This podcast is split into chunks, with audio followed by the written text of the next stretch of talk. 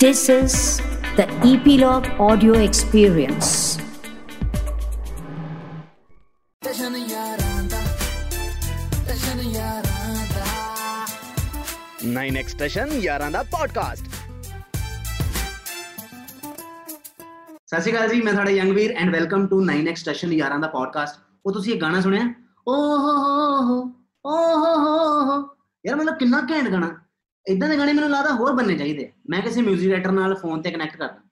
Hello ਹਾਂਜੀ ਭਾਜੀ? ਭਾਜੀ ਉਹ ਅਹ, ਗਾਣਾ ਸੁਣਿਆ ਤੁਸੀਂ? ਓ ਹੋ ਹੋ ਹੋ ਇਸ਼ਕ ਤੇਰਾ ਤੜਪਾਵੇ। ਹਾਂ ਉਦਾਂ ਦਾ ਕੋਈ ਹੋਰ ਗਾਣਾ ਬਣ ਸਕਦਾ ਭਾਜੀ? ਨਹੀਂ? ਮਤਲਬ ਹੱਥ ਖੜੇ ਤੁਹਾਡੇ? ਪਿਛਲੇ ਇੰਨੇ ਸਾਲਾਂ ਤੋਂ ਟਰਾਈ ਕਰ ਰਹੇ ਹੋ ਤਾਂ ਵੀ ਗੱਲ ਨਹੀਂ ਬਣੀ। ਉਹ ਠੀਕ ਹੈ ਭਾਜੀ ਫਿਰ। ਉਦਾਂ ਕੀ ਬਣਾ ਰਹੇ ਹੋ ਸ਼ਾਮ ਨੂੰ ਫਿਰ? ਗਾਣਾ ਰਹਿਣ ਦੇ ਨੇ ਦਾਲ ਦੋਲੀ ਬਣਾ ਲਓ। ਚਲੋ ਦਾਲ ਬਣ ਗਈ ਠੀਕ ਓਕੇ ਖਾਣ ਪੀਣ ਦਾ ਆਪਣਾ ਪੂਰਾ ਹੋ ਗਿਆ। ਗਾਣਾ ਤੇ ਨਹੀਂ ਬਣਨਾ ਇਦਾਂ ਦਾ। ਲੈਜੈਂਡਰੀ ਗਾਣਾ ਨਹੀਂ ਬਣ ਸਕਦਾ। ਸੋ ਇਸ ਅ, ਗਾਣੇ ਤੋਂ ਤੁਸੀਂ ਅੰਦਾਜ਼ਾ ਲਾ ਲਿਆ ਹੋਣਾ ਕਿ 9x ਸਟੇਸ਼ਨ 11 ਦਾ ਪੋਡਕਾਸਟ ਸ਼ੋਅ ਦੇ ਵਿੱਚ ਅੱਜ ਸਾਡੇ ਨਾਲ ਕੌਣ ਹੋਣ ਵਾਲਾ ਹੈ। ਔਰ ਸਭ ਤੋਂ ਪਹਿਲਾਂ ਮੈਂ 9x ਸਟੇਸ਼ਨ 11 ਦਾ ਪੋਡਕਾਸਟ ਦੇ ਬਾਰੇ ਮੈਂ ਤੁਹਾਨੂੰ ਦੱਸਣਾ ਚਾਹੁੰਦਾ ਕਿ 9x ਸਟੇਸ਼ਨ 11 ਦਾ ਪੋਡਕਾਸਟ ਇੱਕ ਐਸਾ ਸ਼ੋਅ ਹੈ ਜਿੱਥੇ ਗੱਲਾਂ ਹੁੰਦੀਆਂ ਸਿਰਫ ਔਰ ਸਿਰਫ ਯਾਰੀ ਦੇ ਬਾਰੇ। ਔਰ ਅੱਜ ਪੰਜਾਬੀ ਇੰਡਸਟਰੀ ਦੇ ਉਹ ਸੁਪਰਸਟਾਰ ਨੂੰ ਤੁਹਾਡੇ ਨਾਲ ਮਿਲਵਾਉਣ ਜਾ ਰਹੇ ਹਾਂ। ਜਿਨ੍ਹਾਂ ਦਾ ਗਾਣਾ ਨਾ ਚੱਲੇ ਤਾਂ ਕੋਈ ਡੀਜੇ ਸ਼ੁਰੂ ਨਹੀਂ ਹੁੰਦਾ ਕੋਈ ਡੀਜੇ ਖਤਮ ਨਹੀਂ ਹੁੰਦਾ। ਕੋਈ ਵੀ ਤੁਹਾਡਾ ਵਿਆਹ ਦਾ ਪ੍ਰੋਗਰਾਮ ਹੋਵੇ ਕੋਈ ਤੁਹਾਡੀ ਪਾਰਟੀ ਹੋਵੇ ਉਸ ਗਾਣੇ ਤੋਂ ਬਿਨਾ ਉਹਨਾਂ ਦੇ ਗਾਣਿਆਂ ਤੋਂ ਬਿਨਾ ਅਧੂਰੀ ਹੁੰਦੀ ਹੈ ਉਸ ਕਲਾਕਾਰ ਤੋਂ ਬਿਨਾ ਸਭ ਕੁਝ ਨਿਰਾਰਥਕ ਆ। So please welcome one and only Sukhbir ਭਾਜੀ। ਭਾਈ ਸਤਿ ਸ਼੍ਰੀ ਅਕਾਲ ਜੀ। ਸਤਿ ਸ਼੍ਰੀ ਅਕਾਲ ਜੰਗਵੀਰ ਕੀ ਹਾਲ ਹੈ? ਬਹੁਤ ਵਧੀਆ ਭਾਜੀ ਤੁਸੀਂ ਸੁਣਾਓ ਜੀ ਕਿਵੇਂ ਹੋ? ਸੇਫ ਆ ਸਭ ਕੁਝ ਹੈ ਜੀ? ਹਾਂਜੀ ਬਿਲਕੁਲ। ਦੇਖੋ ਦੁਬਈ 'ਚ ਬੈਠੇ ਹੋਏ ਹਾਂ ਅਸੀਂ ਤੁਹਾਡੇ ਅੰਦਰ ਲੋਕਡਾਊਨ ਸੀਗਾ ਹੁਣ ਥੋੜਾ ਇੱਥੇ ਇਹਨਾਂ ਨੇ ਖੁੱਲ ਕਰ ਦਿੱਤੀ ਹੈਗੀ। ਸੋ ਥੋੜਾ ਬਹੁਤ ਬਾਹਰ ਆਣਾ ਜਾਣਾ ਸ਼ੁਰੂ ਕੀਤਾ ਹੈ ਅਸੀਂ ਪਰ ਥੋੜਾ ਜਿਹਾ ਕੇਅਰਫੁਲ ਰਹਿੰਦੇ। ਸਭ ਠੀਕ ਹੈ ਵੈਸੇ ਅਪਾਰਟ ਫਰਮ ਦੈਟ ਤੁਸੀਂ ਕਿੱਥੇ ਬੈਠੇ ਹੋ? ਮੋਹਾਲੀ ਦੇ ਵਿੱਚ ਬੈਠਾ ਮੋਹਾਲੀ 'ਚ ਤੁਹਾਡੇ ਨਾਲ ਗੱਲਬਾਤ ਕਰ ਰਿਹਾ। ਓ ਵੈਰੀ ਗੁੱਡ ਸ਼ੋਅ ਦੀ ਜਦੋਂ ਮੈਂ ਸ਼ੁਰੂਆਤ ਕਰਦਾ ਨਾ ਸ਼ੁਰੂਆਤ ਦੇ ਵਿੱਚ ਮੈਂ ਕੁਝ ਸਪੈਸ਼ਲ ਸ਼ਾਇਰੀਆਂ ਨਾਲ ਸ਼ੁਰੂਆਤ ਕਰਦਾ। ਤਾਂ ਤੁਹਾਡੇ ਵਾਸਤੇ ਵੀ ਇੱਕ ਦੋ ਸ਼ਾਇਰੀਆਂ ਜਿਹੜੀਆਂ ਸਪੈਸ਼ਲ ਲਿਖੀਆਂ ਆਉਣ ਦਵਾਂ ਹਾਂਜੀ ਹਾਂਜੀ ਪਰੀ ਸੁੱਟੋ ਆਣ ਦੋ। ਮੈਂ ਮੈਂ- ਸੁੱਟ ਦਊਂਗਾ ਤੁਸੀਂ ਕੈਚ ਕਰ ਲਿਓ ਉਧਰੋਂ ਠੀਕ ਆ? ਰੈਡੀ ਇੰਨੀ ਉਮਰ ਦੇ ਬਾਵਜੂਦ ਵੀ ਫਿੱਟ ਰੱਖਿਆ ਹੋਇਆ ਆਪਣਾ ਸਰੀਰ ਸਾਡੇ ਨਾਲ ਵਨ ਐਂਡ ਓਨਲੀ ਸੁਖਬੀਰ। ਕਿਦਾਂ ਲੱਗਾ ਭਾਜੀ? ਵੈਰੀ ਨਾਈਸ ਇੰਨੇ ਘੈਂਟ ਬੰਦੇ ਨੇ ਕਦੇ ਨਹੀਂ ਰੁੱਸੀ ਹੋਣੀ। ਇਹਨਾਂ ਤੋਂ ਇਹਨਾਂ ਦੀ ਹੀਰ ਸਾਡੇ ਨਾਲ one and only Sukhbir. Very good ਅੱਛਾ ਭਾਜੀ ਮੈਂ ਸਭ ਤੋਂ ਪਹਿਲਾਂ ਸੁਖਬੀਰ ਭਾਜੀ ਮੈਂ ਤੁਹਾਨੂੰ ਇਹ ਪੁੱਛਣਾ ਚਾਹੂੰਗਾ ਕਿ ਇੰਨੇ ਜ਼ਿੰਦਗੀ ਦੇ ਵਿੱਚ ਮਾਈਲਸਟੋਨ ਕ੍ਰੀਏਟ ਕੀਤੇ, ਇੰਨੇ ਐਲਬਮਸ ਇੰਨੇ ਸਿੰਗਲਸ ਹਨਾ? ਇੰਨਾ ਸਭ ਕੁਝ ਕਰਨ ਤੋਂ ਬਾਅਦ ਵੀ ਭਾਜੀ ਆਪਣੇ ਆਪ ਨੂੰ ਇੰਨੇ ਹੰਬਲ ਕਿੱਦਾਂ ਰੱਖਿਆ ਹੋਇਆ? ਹੈ? ਸਭ ਤੋਂ ਪਹਿਲਾ ਕੁਐਸਚਨ ਮੇਰਾ ਇਹੀ ਹੈ ਤੁਹਾਨੂੰ। ਮੇਰੇ ਹਿਸਾਬ ਨਾਲ ਇਨਸਾਨੀਅਤ ਸਾਨੂੰ ਨਹੀਂ ਕੁਝ ਭੁੱਲਣੀ ਚਾਹੀਦੀ। ਆਪਾਂ ਕੰਮ ਕੁਝ ਵੀ ਕਰਦੇ ਹੋਵਾਂ, ਤੇ ਜਿਹੜਾ ਬੇਸਿਕ ਹਿਊਮਨ ਸਾਡਾ ਨੇਚਰ ਹੈਗਾ, ਉਹ ਭੁੱਲਣਾ ਨਹੀਂ ਚਾਹੀਦਾ। ਕਿੱਥੋਂ ਅਸੀਂ ਆਏ ਆ ਸਾਡੀ ਬੈਕਗ੍ਰਾਉਂਡ ਬੜੀ ਸਿੰਪਲ ਸੀ। ਪਿਤਾ ਜੀ ਗਿਆਨੀ ਜੀ ਹੈ- ਸੀਗੇ ਤੇ ਹੁ- ਹਜੇ ਵੀ ਹੈਗੇ ਨੇ। ਅਹ ਕੀਰਤਨ ਕਰਦੇ ਨੇ ਅਸੀਂ ਬੜੀ ਸਿੰਪਲ ਬੈਕਗ੍ਰਾਉਂਡ ਤੇ ਉਹਨਾਂ ਨੇ ਬਸ ਇਹੀ ਸਿਖਾਇਆ ਸੀ ਕਿ ਤੁਸੀਂ ਬਸ ਮਨ ਨੀਵਾ ਰੱਖਣਾ। ਹੈ। ਅਹ ਜ਼ਿੰਦਗੀ ਚ ਜਿਹੜੇ ਕੰਮ ਅਸੀਂ ਕਰਦੇ ਹਾਂ, ਉਹ ਆਉਂਦੇ ਜਾਂਦੇ ਰਹਿੰਦੇ ਨੇ ਤੇ ਐਟਲੀਸਟ ਹਿਊਮੈਨਿਟੀ ਭੁੱਲਣੀ ਨਹੀਂ ਚਾਹੀਦੀ। ਤੇ ਉਹ ਉਸ ਮੈਂ ਪਿਤਾ ਜੀ ਕੋਲੋਂ ਹੀ ਸਿੱਖਿਆ ਹੈਗਾ ਸਾਰਾ। ਜੀ ਔਰ ਭਾਜੀ ਜਿੱਦਾਂ ਤੁਸੀਂ ਛੋਟੀ ਉਮਰ ਦੇ ਵਿੱਚ ਹੀ ਇੰਡੀਆ ਤੋਂ ਬਾਹਰ ਚਲੇ ਗਏ ਸੀ ਹਨਾ? ਸੋ ਇੰਨਾ ਕੁਝ ਮਤਲਬ ਜ਼ਿੰਦਗੀ ਦੇ ਵਿੱਚ ਬਦਲਾਅ ਆਏ ਫਿਰ ਵੀ ਕੌਣ ਸੀ ਜਿਹਨੇ ਪੰਜਾਬੀ ਇੰਡਸਟਰੀ ਨਾਲ ਜਾਂ ਪੰਜਾਬੀ ਲੈਂਗੁਏਜ ਨਾਲ ਤੁਹਾਨੂੰ ਜੋੜੀ ਰੱਖਿਆ? ਕੋਈ ਇੰਡੀਵਿਜੂਅਲ ਤਾਂ ਨਹੀਂ ਸੀਗਾ ਵੀਰ ਜੀ, ਅਹ ਉੱਥੇ ਸਾਡਾ ਐਕਸਪੋਜ਼ਰ ਸੀਗਾ ਮੇਨਲੀ ਜ਼ਿਆਦਾ ਕਰਕੇ ਜਿਹੜਾ ਯੂਕੇ ਦੇ, ਅਹ ਪੰਜਾਬੀ 뮤직 ਸੀਨ ਸੀਗਾ ਨਾ ਉਹਨਾਂ ਉਹਨਾਂ ਨਾਲ ਸਾਡਾ ਕਨੈਕਸ਼ਨ ਥੋੜਾ ਜ਼ਿਆਦਾ ਸੀ। ਜਿੱਦਾਂ ਬੈਂਡ ਸੀਗੇ ਅਲਾਪ ਡੀਸੀਐਸ ਸਹੋਤਾ ਅਹ ਮਲਕੀਤ ਸਿੰਘ, ਉਸਤਾਦ ਨਸਰਤ ਫਤਿਹ ਅਲੀ ਖਾਨ, ਬੈਲੀ ਸਗੂ, ਇਹ ਸਾਰੇ ਉਹਨਾਂ ਦੇ ਰਿਲੀਜ਼ਸ ਉੱਥੋਂ ਆਉਂਦੇ ਸੀਗੇ ਤੇ ਅਸੀਂ, ਅਹ ਉਹ ਸੁਣਦੇ ਸੀ ਤੇ ਘਰ ਦੇ ਵਿੱਚ ਅਸੀਂ ਪੰਜਾਬੀ ਬੋਲੀ ਦੀ ਸੀ। ਅਹ ਆਪਣੇ ਘਰ ਦੇ ਵਿੱਚ। ਤੇ ਦੂਸਰਾ, ਦੋਸਤਾਂ ਦੇ ਨਾਲ ਜਿਹੜੀ ਲੈਂਗੁਏਜ ਉਹ ਬੋਲਦੇ ਸੀ, ਅਸੀਂ ਉਹਨਾਂ ਨੂੰ, ਉਹਨਾਂ ਦੇ ਨਾਲ ਉਹੀ ਲੈਂਗੁਏਜ ਵਿੱਚ ਬੋਲਦੇ ਸੀ। ਸੋ ਬਾਹਰ ਰਹਿਣ ਦੇ ਨਾਲ ਵੀ ਅਸੀਂ ਪੰਜਾਬੀ ਬੋਲਦੇ ਹਾਂ। ਅਸੀਂ ਹਿੰਦੀ ਵੀ ਬੋਲਦੇ ਹਾਂ, ਗੁਜਰਾਤੀ ਵੀ ਬੋਲ ਲੈਂਦੇ ਹਾਂ। ਅੰਗਰੇਜ਼ੀ ਤੇ ਆਂਦੀ ਹੈ ਕਿਉਂਕਿ ਸਕੂਲਾਂ ਵਿੱਚ ਸਿਖਾਉਂਦੇ ਸੀ। ਤੇ ਉਸ ਤੋਂ ਇਲਾਵਾ ਅਸੀਂ ਸਵਾਹਿਲੀ ਬੋਲਦੇ ਜਿਹੜੀ ਅਫਰੀਕਨ ਕੇਨੀਆ ਦੀ ਇੱਕ ਲੈਂਗੁਏਜ ਹੈਗੀ। ਤੇ ਇਹ ਸਾਨੂੰ ਨੇਚਰਲੀ ਆਇਆ ਹੈਗਾ। ਤੇ ਮੈਂ ਜਦੋਂ ਇੰਡੀਆ ਆਣਾ ਵਾਪਸ ਕਦੀ ਕਦੀ ਦਿੱਲੀ ਵੀ ਜਾਈਦਾ। ਸਾਡੇ ਰਿਸ਼ਤੇਦਾਰ ਹੈਗੇ ਨੇ, ਅਸੀਂ ਬੱਚਿਆਂ ਨਾਲ ਗੱਲ ਕਰੀ ਦੀ ਪੰਜਾਬੀ ਚ, ਉਹ ਸਾਨੂੰ ਜਵਾਬ ਹਿੰਦੀ ਚ ਦਿੰਦੇ ਤੇ ਮੈਂ ਜਦੋਂ ਉਹਨਾਂ ਨੂੰ ਪੁੱਛਦਾ ਕਿ ਕੀ ਗੱਲ ਪੰਜਾਬੀ ਨਹੀਂ ਤੁਸੀਂ ਬੋਲਦੇ? ਕਹਿੰਦੇ ਨਹੀਂ, ਹਮ ਹਮ ਹਿੰਦੀ ਮੇਂ ਹੀ ਸਿੱਖਤੇ ਹਾਂ ਔਰ ਹਿੰਦੀ ਮੇਂ ਹੀ ਹਮ ਬੋਲਤੇ ਹਾਂ। ਤਾਂ ਥੋੜਾ ਜਿਹਾ ਅਜੀਬ ਲੱਗਦਾ ਕਿਉਂਕਿ ਕੋਈ ਪੰਜਾਬੀ ਬੰਦਾ ਹੋਵੇ ਤੇ ਉਹ ਪੰਜਾਬੀ ਨਾ ਬੋਲੇ ਸਾਡੇ ਦੇ ਨਾਲ, ਤੇ ਥੋੜਾ ਜਿਹਾ ਸਾਨੂੰ ਅਜੀਬ ਲੱਗਦਾ ਕਿਉਂਕਿ ਅਸੀਂ ਤੇ ਇੰਡੀਆ ਰਹੇ ਨਹੀਂ ਕਦੀ। ਤੇ ਇਹਦਾ ਸਭ ਤੋਂ ਵੱਡਾ ਐਗਜ਼ਾਮਪਲ ਸੀ, ਮੈਂ ਬੈਂਗਲੌਰ ਇੱਕ ਵਾਰੀ ਸ਼ੋਅ ਕਰਨ ਗਿਆ ਸੀ।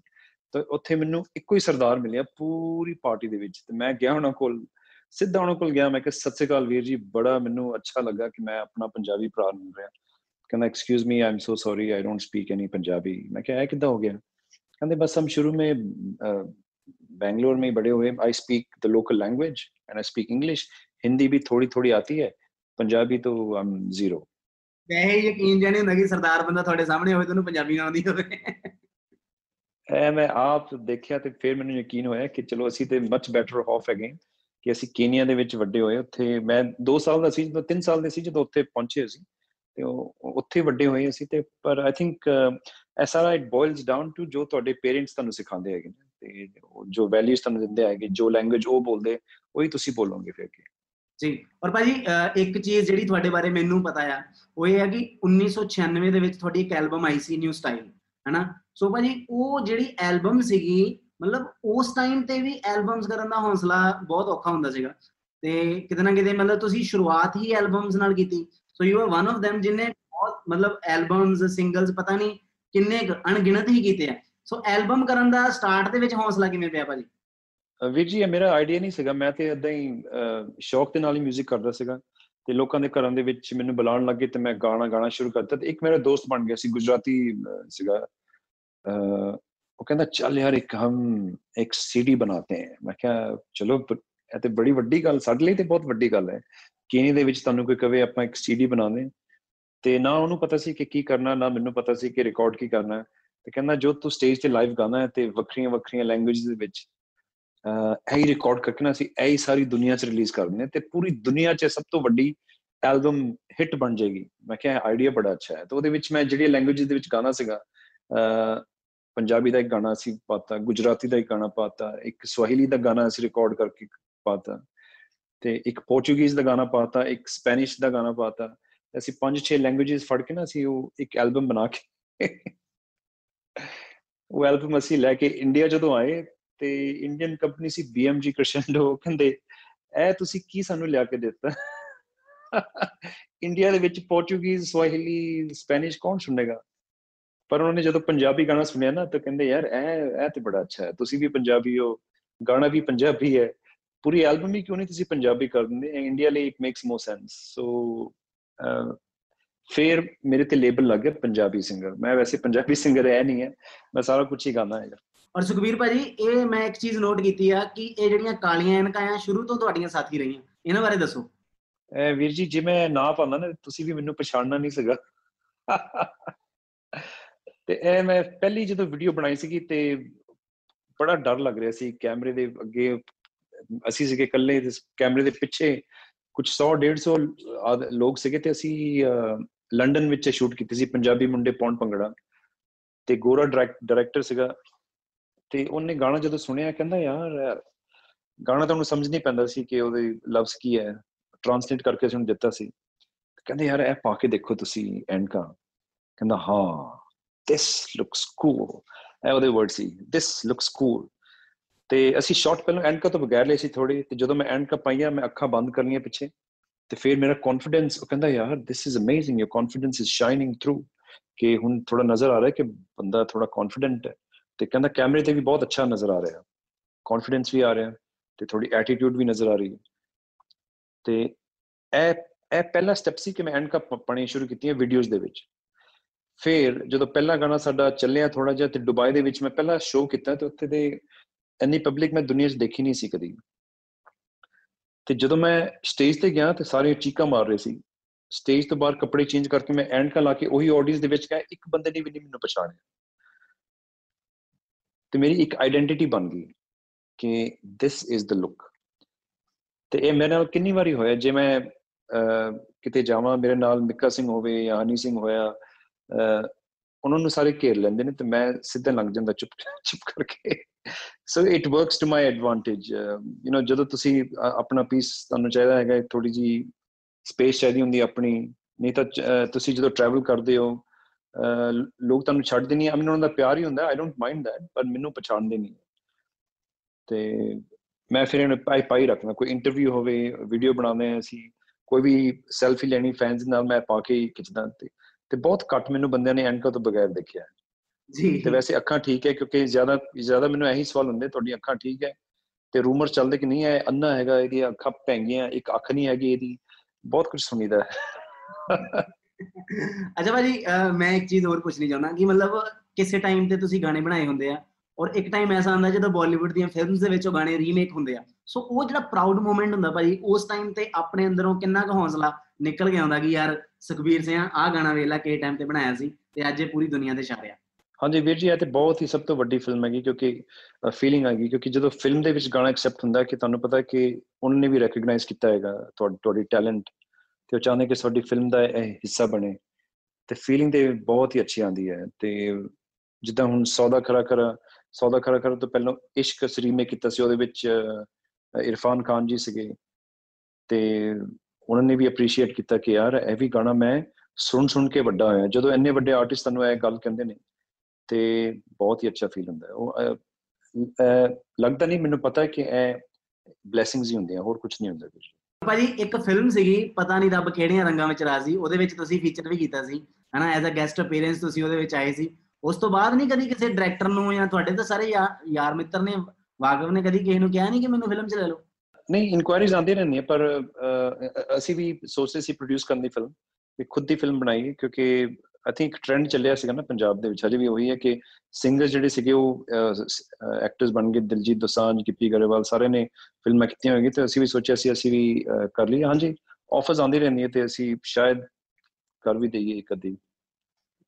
ਪਰ ਐਕਟਿੰਗ ਮੈਨੂੰ ਨੈਚੁਰਲੀ ਨਹੀਂ ਆਉਂਦੀ ਮਤਲਬ ਉਹੀ ਥੋੜੇ ਜਿਹੇ ਜਿੰਨੇ ਸੀਨ ਕੀਤੇ ਸੀਗੇ ਤੇ ਤੇ ਐਕਟਰ ਨੇ ਵੀ ਕਿਹਾ ਸੀ ਤੁਸੀਂ ਬਸ ਨੈਚੁਰਲੀ ਕਰੋ ਕੋਈ ਕੈਰੈਕਟਰ ਪਲੇ ਨਹੀਂ ਕਰਨਾ ਤੁਸੀਂ ਆਪਣਾ ਆਪ ਹੀ ਕਿਰਦਾਰ ਪਲੇ ਕਰਨਾ ਤੇ ਉਹ ਮੈਨੂੰ ਮੇਰੇ ਈਜ਼ੀ ਈਜ਼ੀ ਸੀਗਾ ਥੋੜਾ ਜੀ ਔਰ ਭਾਜੀ ਗੁੱਡ ਨਿਊਜ਼ ਦੇ ਟਾਈਮ ਤੇ ਜਿਵੇਂ ਅਕਸ਼ੇ ਭਾਈ ਨਾਲ ਵੀ ਮੁਲਾਕਾਤ ਹੋਈ ਹੋਗੀ ਉਸ ਤੋਂ ਪਹਿਲਾਂ ਵੀ ਬਾਲੀਵੁੱਡ 'ਚ ਕਾਫੀ ਕਨੈਕਸ਼ਨ ਰਹੇ। ਸੋ ਬਾਲੀਵੁੱਡ ਦਾ ਕਿਹੜਾ ਇੱਕ ਐਸਾ ਸ਼ਖਸ ਆ ਜਿਹਦੇ ਤੁਸੀਂ ਦਿਲੋਂ ਮੁਰੀਦ ਹੋ ਜਿਹਦੇ ਤੁਸੀਂ ਦਿਲੋਂ ਫੈਨ ਹੋ ਕਿ ਆਹ ਬੰਦਾ ਆ ਯਾਰ ਸਭ ਤੋਂ ਪਹਿਲਾਂ ਤੇ ਅਹ, ਅਮਿਤਾਭ ਬੱਚਨ ਜੀ ਜਦੋਂ ਮਿਲੇ ਸੀ ਥੋੜਾ ਟਾਈਮ ਸਪੈਂਡ ਕੀਤਾ ਸੀ ਇੱਕ ਅਸੀਂ ਟੂਰ ਤੇ ਗਏ ਸੀਗੇ ਬੈਂਕਾਕ ਸਿੰਗਾਪੁਰ ਤੇ ਲੰਡਨ ਤਿੰਨ ਸ਼ੋਅ ਕੀਤੇ ਸੀਗੇ ਉਹਨਾਂ ਦੇ ਨਾਲ। ਤੇ ਉਦੋਂ ਜਦੋਂ ਤੁਸੀਂ ਇਨਸਾਨ ਨੂੰ ਮਿਲਦੇ ਹੋ ਐਟ ਅ ਹਿਊਮਨ ਲੈਵਲ ਤੇ ਉਹ ਫਿਰ ਬੰਦਾ ਜਦੋਂ ਤੁਹਾਨੂੰ ਸਮਝ ਆਉਂਦਾ ਤਾਂ ਉਹਨਾਂ ਲਈ ਮੈਨੂੰ ਮੇਰੀ ਬੜੀ ਰਿਸਪੈਕਟ ਹੈਗੀ ਕਿ ਉਹ ਬੜੇ ਸਿੰਪਲ ਆਦਮੀ ਹੈਗੇ ਨੇ। ਉਸ ਤੋਂ ਬਾਅਦ ਉਹਨਾਂ ਦੇ ਬੇਟੇ ਨੂੰ ਮਿਲਿਆ ਅ, ਅਭਿਸ਼ੇਕ ਬੱਚਨ ਉਹ ਵੀ ਬੜੇ ਅੱਛੇ ਇਨਸਾਨ ਹੈਗੇ ਨੇ। ਪਰ ਮੇਰਾ ਜਿਹੜਾ ਦੋਸਤ ਬਣੇ ਹੈਗੇ ਨੇ ਜਿੱਦਾਂ ਅਕਸ਼ੇ ਕੁਮਾਰ ਹੈਗੇ ਜਿਹੜੇ ਮੇਰੇ ਪਰਸਨਲ ਫਰੈਂਡ ਬਣੇ ਹੈਗੇ ਉਹ ਵੀ ਬੜੇ ਮ- ਮਜ਼ਾਕੀ ਹੈ ਉਹ 24 ਘੰਟੇ ਮਜ਼ਾਕ ਹੀ ਕਰਦੇ ਰਹਿੰਦੇ। ਸੋ ਇਹ ਇਹ ਤਿੰਨ ਇਨਸਾਨ ਹੈਗੇ ਜਿਨ੍ਹਾਂ ਦੇ ਨਾਲ ਮੈਂ ਕਾਫੀ ਮਤਲਬ ਇੰਟਰੈਕਸ਼ਨ ਰਹੀ ਹੈ ਮੇਰੀ ਤੇ ਉਹਨਾਂ ਦਾ ਓਪੀਨੀਅਨ ਮੇਰਾ ਬੜਾ ਹਾਈ ਹੈ ਰਿਸਪੈਕਟ ਲੈਵਲ ਬੜੀ ਹਾਈ ਹੈ। ਬਾਕੀਆਂ ਦਾ ਮੈਂ ਨਹੀਂ ਕਹਿ ਸਕਦਾ ਕਿਉਂਕਿ ਮੈਂ ਉਹਨਾਂ ਨੂੰ ਪਰਸਨਲੀ ਜਾਣਦਾ ਨਹੀਂ ਪਰ ਆਈ ਐਮ ਸ਼ੋਰ ਕਿ ਜਿਹਨੂੰ ਵੀ ਤੁਸੀਂ ਪਰਸਨਲੀ ਜਾਣੋ ਤੇ ਇਨਸਾਨ ਅੱਛੇ ਨਿਕਲਦੇ ਤੇ ਅਹ, ਸੁਖਬੀਰ ਭਾਜੀ ਕੋਈ ਕੋਈ ਇੱਕ ਐਸਾ ਮਜ਼ਾਕ ਜਿਹੜਾ ਅਕਸ਼ੇ ਕੁਮਾਰ ਸਾਹਿਬ ਨੇ ਕੀਤਾ ਹੋਵੇ ਕੋਈ ਯਾਦ ਹੋਵੇ ਤੁਹਾਨੂੰ ਕੋਈ ਛੋਟਾ ਮੂਮੈਂਟ ਪਹਿਲੀ ਵਾਰੀ ਜਦੋਂ ਮਿਲੇ ਸੀ ਅਸੀਂ ਰਿਹਰਸਲ ਸੀ ਮਿਲੇ ਸੀ। ਇੱਕ ਸ਼ੋਅ ਸੀਗਾ ਨਿਊਯਾਰਕ ਦੇ ਵਿੱਚ ਬਾਲੀਵੁੱਡ ਅਵਾਰਡਸ ਤੇ ਉਹ ਅਸੀਂ ਰਿਹਰਸਲਸ ਲਈ ਬੰਬੇ ਰਿਹਰਸਲਸ ਕਰ ਰਹੇ ਸੀਗੇ ਤੇ ਸਾਡੀ ਐਂਟਰੀ ਸੀਗੀ ਉਹ ਇੱਕ ਸਾਈਡ ਤੇ ਸਟੇਜ ਤੋਂ ਆਉਂਦੇ ਸੀ ਤੇ ਮੈਂ ਦੂਸਰੀ ਸਾਈਡ ਤੋਂ ਸਟੇਜ ਤੇ ਆਣਾ ਸੀ। ਤੇ ਐਂਟਰੀ ਸਾਡੀ ਸੀਗੀ ਅਸੀਂ ਜਦੋਂ ਮਿਲਦੇ ਆ ਤੇ ਅਸੀਂ ਜੰਪ ਮਾਰ ਕੇ ਨਾ ਆਪਣੀ ਛਾਤੀਆਂ ਮਾਰਨੀਆਂ ਸੀ ਇਕੱਠੀਆਂ ਨੇ ਤੇ ਗਾਣਾ ਸੀ ਇਹੀ ਅਹ, ਜਿਹੜਾ ਤੁਸੀਂ ਮੈਂਸ਼ਨ ਕੀਤਾ ਇਸ਼ਕ ਓ ਹੋ ਹੋ ਹੋ। ਤੇ ਰਿਹਰਸਲ ਵੇਲੇ ਤੇ ਬਹੁਤ ਆਰਾਮ ਨਾਲ ਉਹ ਅੱਧਾ ਜੈਂਟਲੀ ਮੈਨੂੰ ਮਾਰਦੇ ਸੀ, ਪਰ ਜਦੋਂ ਸ਼ੋ ਟਾਈਮ ਆਇਆ ਨਾ, ਮੈਂ ਦੇਖਿਆ ਇਹਦੇ ਸ਼ਕਲ ਦੇ ਵਿੱਚ ਕੁਝ ਹੋਰ ਹੀ ਸੀ। એનર્ਜੀ ਪਾਵਰ ਦੌੜ ਕੇ ਆ ਰਹੀ ਸੀ ਮੇਰੇ ਵੱਲ। ਜੰਪ ਮਾਰੀ ਤੇ ਮੈਨੂੰ ਇਹਨਾਂ ਨੇ, ਮੈਂ ਉਹੀ ਐਕਸਪੈਕਟ ਕਰ ਰਿਹਾ ਕਿ ਆਰਾਮ ਨਾਲ ਹੀ ਕਰਨਗੇ, ਪਰ ਇਹਨਾਂ ਨੇ ਇੰਨੀ ਜ਼ੋਰ ਨਾਲ ਮਾਰਿਆ ਕਿ ਮੈਂ ਆਲਮੋਸਟ ਡਿੱਗਣ ਲੱਗਾ ਸੀ, ਪਰ ਡਿੱਗਿਆ ਨਹੀਂ। ਤੇ ਮੈਂ ਬੈਲੈਂਸ ਮੇਰਾ ਲੂਜ਼ ਕਰ ਗਿਆ ਤੇ ਮੈਂ ਕਾਫੀ ਸਟੈਪਸ ਮੇਰੇ ਉਸ ਤੋਂ ਬਾਅਦ ਭੁੱਲ ਗਿਆ ਸੀ। ਤੇ ਉਹ ਫਿਰ ਸਟੇਜ ਦੇ ਉੱਪਰ ਹੱਸ ਰਹੀ ਸੀ ਮੇਰੇ ਵੱਲ ਆ ਹਾ ਹਾ ਹਾ। ਅੱਛਾ ਭਾਜੀ, ਹੁਣ ਤੁਸੀਂ ਕਾਫੀ ਸਾਲਾਂ ਤੋਂ ਦੁਬਈ ਦੇ ਵਿੱਚ ਵੀ ਹੈਗੇ ਹੋ, ਮੈਨੂੰ ਇੱਕ ਗੱਲ ਦੱਸੋ ਵੀ ਦੁਬਈ 'ਚ ਕੋਈ ਤੇਲ ਵਾਲਾ ਖੂਹ ਖਾ ਲਿਆ ਆਪਣਾ ਕਿ ਨਹੀਂ? ਜਿੱਦਾਂ ਪੰਜਾਬੀ ਬੰਦਿਆਂ ਦੀ ਆਦਤ ਹੁੰਦੀ ਹੈ ਪ੍ਰਾਪਰਟੀ ਲੈਣ ਦੀ। ਨਹੀਂ, ਮੈਂ ਇੱਥੇ ਇੱਥੇ ਇਸ ਕੰਟਰੀ 'ਚ ਇਨਵੈਸਟ ਨਹੀਂ ਕੀਤਾ। ਉਦਾਂ ਹੀ ਬਸ ਤੁਹਾਨੂੰ ਪਤਾ ਕਦੀ ਕਦੀ ਹਾਲਾਤ ਹੀ ਐਸੇ ਹੁੰਦੇ ਆ। ਕੋਈ ਏਦਾਂ ਕੌਨਸ਼ੀਅਸ ਡਿਸੀਜਨ ਨਹੀਂ ਸੀਗਾ। ਤੇ ਮੈਂ ਸੋਚ, ਉਦੋਂ ਸੋਚਿਆ ਸੀ ਕਿ ਥੋੜੀ ਦੇਰ ਲਈ ਇੱਥੇ ਰਵਾਂਗੇ, ਵਾਪਸ ਫਿਰ ਇੰਡੀਆ ਆ ਜਾਵਾਂਗੇ, ਪਰ ਉਹ, ਤੁਹਾਨੂੰ ਪਤਾ ਹੈ, ਸੋਚਦੇ ਕੁਝ ਹੁੰਦੇ ਆ ਤੇ ਹੁੰਦਾ ਕੁਝ ਹੈ। ਤੇ ਨਹੀਂ ਇੱਥੇ ਮੈਂ ਇਨਵੈਸਟ ਕੁਝ ਪ੍ਰਾਪਰਟੀ 'ਚ ਨਹੀਂ ਕੀਤਾ। ਤੇ ਇਹ ਦੱਸੋ ਇਨਵੈਸਟ ਕਿਹੜੀਆਂ ਕਿਹੜੀਆਂ ਕੰਟਰੀਜ਼ 'ਚ ਕੀਤਾ? ਇਨਵੈਸਟਮੈਂਟ ਸਿਰਫ ਇੰਡੀਆ 'ਚ ਹੀ ਕਰਾਂਗੇ ਹੋਰ ਕਿਤੇ ਨਹੀਂ ਕਰਾਂਗੇ। ਕੀ ਬਾਤ ਹੈ। ਇਹ ਇਹ ਇਹ ਆ ਮਤਲਬ ਮੇਡ ਇਨ ਇੰਡੀਆ ਵਾਲੀ ਪੂਰੀ ਗੱਲਬਾਤ। ਹਾਂਜੀ ਹਾਂਜੀ ਹਾਂਜੀ ਬਿਲਕੁਲ। ਮੈਨੂੰ ਇੱਕ ਗੱਲ ਦੱਸੋ ਕਿ ਜਿਵੇਂ ਬਹੁਤ ਸਾਰੇ ਆਰਟਿਸਟ ਐਸੇ ਆ ਇੰਡਸਟਰੀ ਦੇ ਜਿਹੜੇ ਅਲੱਗ-ਅਲੱਗ ਟਾਈਮ ਤੇ ਕੋਲੈਬੋਰੇਸ਼ਨਸ ਪਲਾਨ ਕਰਦੇ ਰਹਿੰਦੇ ਆ। ਤੁਸੀਂ ਆਉਣ ਵਾਲੇ ਦਿਨਾਂ 'ਚ ਹੋਰ ਕਿਹੜੀਆਂ-ਕਿਹੜੀਆਂ ਕੋਲੈਬੋਰੇਸ਼ਨਸ ਪਲਾਨ ਕਰ ਰਹੇ ਹੋ? ਕਿਉਂਕਿ ਐਜ਼ ਅ ਇੰਟਰਨੈਸ਼ਨਲ ਆਰਟਿਸਟ ਤੁਹਾਨੂੰ ਕੋਲੈਬੋਰੇਸ਼ਨਸ ਦਾ ਬੜਾ ਖਿਆਲ ਰੱਖਣਾ ਪੈਂਦਾ। ਸੋ ਉਹਦੇ ਬਾਰੇ ਦੱਸੋ। ਦੇਖੋ ਕੋਲੈਬੋਰੇਸ਼ਨਸ ਇੰਪੋਰਟੈਂਟ ਵੀ ਹੈਗੀਆਂ ਤੇ ਆਈ ਥਿੰਕ ਦੋ ਬ੍ਰੇਨਸ ਇਕੱਠੇ ਵਰਕ ਕਰਨ ਲਈ ਤੇ ਕੁਝ ਨਵਾਂ ਪ੍ਰੋਡਕਟ ਵੀ ਨਿਕਲ ਜਾਂਦਾ ਜਿੱਦਾਂ ਇ- ਇੱਕ ਅਸੀਂ ਕੀਤੀ ਹੈਗੀ ਅਰਜੁਨ ਆਰਟਿਸਟ ਹੈਗਾ। ਰੈਪਰ ਜਿਹਨੇ ਅਹ, ਗੁਰੂ ਰੰਦਾਵਾ ਦੇ ਨਾਲ ਕੀਤਾ ਸੀ ਸੂਟ ਤੈਨੂੰ ਸੂਟ ਕਰਦਾ ਅਹ, ਉਹਦੇ ਵਿੱਚ ਉਹਨਾਂ ਨੇ ਰੈਪ ਕੀਤਾ ਸੀ। ਉਹਨਾਂ ਦੇ ਨਾਲ ਅਸੀਂ ਇੱਕ ਟਰੈਕ ਬਣਾਇਆ ਹੈਗਾ ਉਹਦੀ ਵੀਡੀਓ ਵੀ ਸ਼ੂਟ ਹੋ ਗਈ ਹੈ। ਹੁਣ ਅਸੀਂ ਰਿਲੀਜ਼ ਕਰਨੀ ਸੀ, ਪਰ ਥੋੜਾ ਪੈਂਡੈਮਿਕ ਕਰਕੇ ਡਿਲੇ ਕਰਤੀ ਸੀ ਥੋੜੀ ਉਸ ਤੋਂ ਇਲਾਵਾ ਦਿਲਜੀਤ ਪਾਜੀ ਨਾਲ ਵੀ ਮੈਂ ਗੱਲ ਕੀਤੀ ਹੈ ਮਿੱਕਾ ਪਾਜੀ ਨਾਲ ਵੀ ਗੱਲ ਹੁੰਦੀ ਰਹਿੰਦੀ ਹੈ ਗੁਰੂ ਰੰਦਾਵਾ ਨਾਲ ਵੀ ਮੈਂ ਗੱਲ ਕਰਦਾ ਰਹਿੰਦਾ ਸੋ ਦੇਖਦੇ ਹਾਂ ਜਿੱਥੇ ਵੀ એનર્ਜੀ ਹੁੰਦੀ ਜਿੱਥੇ ਮਿਲ ਜਾਵੇ, ਅਸੀਂ ਇੱਕ ਦੋ ਗਾਣੇ ਮੈਂ ਦਿਲਜੀਤ ਪਾਜੀ ਨੂੰ ਭੇਜੇ, ਉਹਨਾਂ ਨੂੰ ਇੱਕ ਪਸੰਦ ਆਇਆ ਤੇ ਉਸ ਤੋਂ ਬਾਅਦ ਦੇਖਦੇ ਹਾਂ ਕਿਸ ਤਰ੍ਹਾਂ ਚੱਲਦਾ ਹੈ। ਲੈਟਸ ਸੀ ਕੋਲੈਬੋਰੇਸ਼ਨ ਤੇ ਡੈਫੀਨਿਟਲੀ ਆਉਣਗੇ ਅੱਛਾ ਭਾਜੀ ਪਿੱਛੇ ਜੀ ਤੁਸੀਂ ਰਫਤਾਰ ਦੇ ਰੈਪ ਦੀ ਵੀ ਬਹੁਤ ਤਾਰੀਫ ਕੀਤੀ ਸੀ ਹੈਨਾ? ਜਿਵੇਂ ਉਹਨਾਂ ਨੇ ਵੀ ਕਿਹਾ ਸੀਗਾ ਕਿ ਮੈਂ ਵੀ ਤੁਹਾਡਾ ਗਾਣਾ ਸੁਣ ਸੁਣ ਕੇ ਵਧਿਆ ਤੇ ਤੁਸੀਂ ਵੀ ਕਿਹਾ ਸੀ ਕਿ ਮੈਂ ਵੀ ਤੇਰਾ ਰੈਪ ਬਹੁਤ ਸੁਣਦਾ। ਸੋ ਰਫਤਾਰ ਨਾਲ ਕੋਈ ਪਲਾਨ ਹੈਗਾ ਆਉਣ ਵਾਲੇ ਦਿਨਾਂ ਦੇ ਵਿੱਚ? ਹਾਂਜੀ ਹਾਂਜੀ ਬਿਲਕੁਲ ਮੈਂ ਉਹਨਾਂ ਕਿਹਾ ਸੀ ਕਿ ਭਾਜੀ ਆਪਾਂ ਮੈਂ ਮਿਲਿਆ ਸੀ ਉਹਨਾਂ ਨੂੰ ਇੱਕ- ਇੱਕ ਸ਼ੋਅ ਤੇ ਤੇ ਉਹ ਵੀ ਕੀਨ ਹੈਗੇ ਆ। ਤੇ ਫਿਰ ਕਦੀ ਕਦੀ ਇਸ ਤਰ੍ਹਾਂ ਹੁੰਦਾ ਕਿ ਅਸੀਂ ਆਪਣੀ ਆਪਣੀਆਂ ਸੈਪਰੇਟ ਲਾਈਫਸ ਦੇ ਵਿੱਚ ਥੋੜਾ ਬਿਜ਼ੀ ਹੋ ਜਾਈਦਾ ਬਟ ਮੈਂ ਫਾਲੋ ਅਪ ਕਰ ਰਿਹਾ ਹੈਗਾ। ਤੇ ਹੋਪਫੁਲੀ ਉਹਨਾਂ ਨਾਲ ਵੀ ਕਰਾਂਗੇ ਕੰਮ ਡੈਫੀਨਿਟਲੀ ਗੱਲਾਂ ਤੇ ਚੱਲਦੀਆਂ ਰਹਿਣੀਆਂ ਸਾਡੀਆਂ। ਸੋ ਆਈ ਵਾਂਟ ਪਰਸਨਲੀ ਜਿੰਨੇ ਵੀ ਲੋਕ ਇਸ ਟਾਈਮ ਆਪਾਂ ਨੂੰ ਦੇਖ ਰਹੇ ਆ ਸੁਣ ਰਹੇ ਆ ਸਾਰੇ ਇੱਕ ਚੀਜ਼ ਦੀ ਤਾਂ ਚਾਹਤ ਸਾਰਿਆਂ ਦੇ ਅੰਦਰ ਹੋਣੀ ਆ। ਸੋ ਭਾਜੀ ਇਸ਼ਕ ਤੇਰਾ ਤੜਪਾਵੇ ਲਾਈਵ ਹੋ ਜਾਵੇ ਜਿੰਨੇ ਵੀ ਲੋਕ ਇਸ ਟਾਈਮ ਆਪਾਂ ਨੂੰ ਦੇਖ ਰਹੇ ਆ। ਹਾਂ ਹਾਂ ਐਬਸੋਲੂਟਲੀ ਹੋ ਤਾਰੇ ਗਿਨ ਗਿਨ ਯਾਦ ਚ ਤੇਰੀ ਮੈਂ ਤਾਂ ਜਾਗਾ ਰਾਤਾਂ ਨੂੰ। ਰੋਕ ਨਾ ਪਾਵਾਂ ਅੱਖੀਆਂ ਵਿੱਚੋਂ ਗਮ ਦੀਆਂ ਬਰਸਾਤਾਂ ਨੂੰ। ਓ ਹੋ ਹੋ ਹੋ ਹੋ ਹੋ ਹੋ। ਹੋ ਓ ਹੋ ਹੋ ਹੋ ਹੋ ਇਸ਼ਕ ਤੇਰਾ ਤੜਪਾਵੇ ਓ ਹੋ ਹੋ ਹੋ ਹੋ ਇਸ਼ਕ ਤੇਰਾ ਤੜਪਾਵੇ ਇਸ਼ਕ ਤੇਰਾ ਤੜਪਾਵੇ ਤੋਂ ਬਾਅਦ ਮਤਲਬ ਜ਼ਿੰਦਗੀ ਦੇ ਵਿੱਚ ਬਹੁਤ ਸਾਰੇ ਚੇਂਜਸ ਆਏ ਹੋਣਗੇ ਸੋ ਉਹ ਜਿਹੜੇ ਚੇਂਜਸ ਆਏ ਸੀ ਉਹ ਕਿਹੜੇ ਕਿਹੜੇ ਸੀਗੇ ਕਿਵੇਂ ਆਸ-ਪਾਸ ਵਾਲੇ ਲੋਕ ਬਦਲੇ ਤੁਹਾਡੇ ਨਾਲ ਵੀ ਇਦਾਂ ਹੋਇਆ ਕਿ ਨਹੀਂ ਇਹ ਮੇਰਾ ਕਾਫੀ ਲੇਟ ਗਾਣਾ ਆਇਆ ਸੀਗਾ ਇਸ ਤੋਂ ਪਹਿਲਾਂ ਅਸੀਂ ਪੰਜਾਬੀ ਮੁੰਡੇ ਫਿਰ ਗੱਲ ਬਣ ਗਈ ਫਿਰ ਤੀਸਰੀ ਐਲਬਮ ਆਈ ਸੀ ਇਹ ਚੌਥੀ ਚੌਥੀ ਜਾਂ ਪੰਜਵੀਂ ਐਲਬਮ ਦੇ ਵਿੱਚ ਇਹ ਰਿਲੀਜ਼ ਕੀਤਾ ਸੀ ਅਸੀਂ। ਸੋ ਇਸ ਤੋਂ ਪਹਿਲਾਂ ਵੀ ਕਾਫੀ ਕੁਝ ਚੇਂਜ ਹੋ ਗਿਆ ਸੀਗਾ। ਸੋ ਜਦ ਤੱਕ ਇਸ਼ਕ ਰਿਲੀਜ਼ ਹੋਇਆ ਤੇ ਉਦੋਂ ਮਤਲਬ ਕੰਮ ਠੀਕ ਠਾਕ ਚੱਲ ਰਿਹਾ ਸੀ। ਪਰ ਇਸ਼ਕ ਦੇ ਨਾਲ ਤੇ ਲੈਵਲ ਹੀ ਚੇਂਜ ਹੋ ਗਿਆ ਸੀ। ਮੇਰੇ ਖਿਆਲ 'ਚ ਮੈਂ ਕਦੀ ਸੋਚਿਆ ਨਹੀਂ ਸੀ ਕਿ ਇਹ ਗਾਣਾ ਅਹ, ਇੰਨੀ ਹਾਈਟ ਤੇ ਪਹੁੰਚੇਗਾ। ਮੈਨੂੰ ਲੱਗਦਾ ਜਿਹੜੇ ਜਿਨ੍ਹਾਂ ਨੇ ਗਾਣਾ ਲਿਖਿਆ ਵੀ ਸੀਗਾ ਉਹਨਾਂ ਨੇ ਵੀ ਸੋਚਿਆ ਨਹੀਂ ਸੀ ਕਿ ਇੰਨੀ ਹਾਈਟ ਤੇ ਪਹੁੰਚੇਗਾ। ਸੋ yes it's definitely been a blessing ਵੀਰ ਜੀ ਜੀ। ਔਰ ਅਹ, ਸੁਖਬੀਰ ਭਾਜੀ ਅਹ, ਤੁਸੀਂ ਗਲੋਬਲੀ ਬਹੁਤ ਜ਼ਿਆਦਾ ਐਕਟਿਵ ਹੋ ਇੰਟਰਨੈਸ਼ਨਲੀ ਤੁਸੀਂ ਬਹੁਤ ਜ਼ਿਆਦਾ ਐਕਟਿਵ ਹੋ। ਪਰ ਪੰਜਾਬ ਦੇ ਵਿੱਚ ਆਉਂਦੇ ਜਾਂਦੇ ਮਤਲਬ ਪੰਜਾਬ ਦੇ ਵਿੱਚ ਤੁਹਾਡਾ ਆਉਣਾ ਜਾਣਾ ਥੋੜਾ ਘੱਟ ਹੁੰਦਾ। ਪੰਜਾਬ ਦੇ ਵਿੱਚ ਘੱਟ ਐਕਟਿਵ ਹੋ ਪੰਜਾਬ ਦੇ ਵਿੱਚ ਸ਼ੋਜ਼ ਘੱਟ ਕਰਦੇ ਹੋ ਕੋਈ ਇਦਾਂ ਦਾ ਸੀਨ ਹੈਗਾ?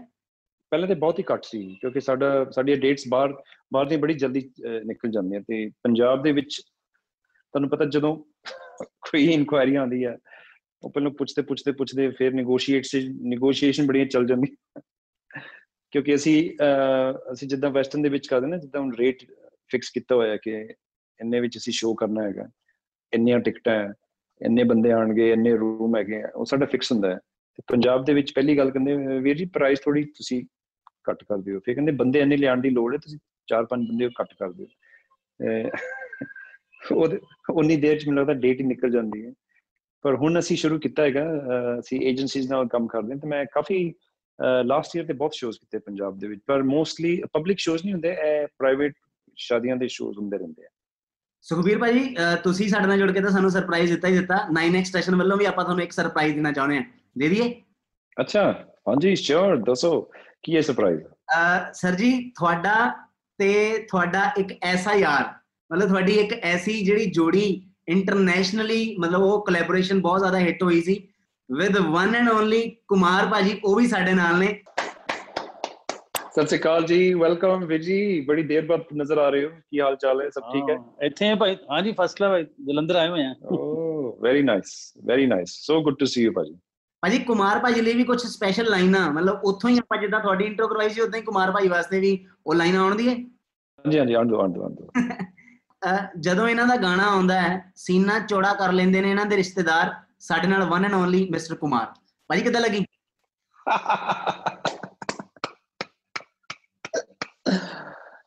ਵੈਰੀ ਗੁੱਡ ਵੀਰ ਜੀ ਬੜੇ ਵੱਡੇ ਵੱਡੇ ਗਾਣੇ ਲਿਖਦੇ ਤੁਸੀਂ ਇਹਨਾਂ ਨੂੰ ਐਂਟਰਟੇਨ ਕਰ ਦਿੱਤਾ।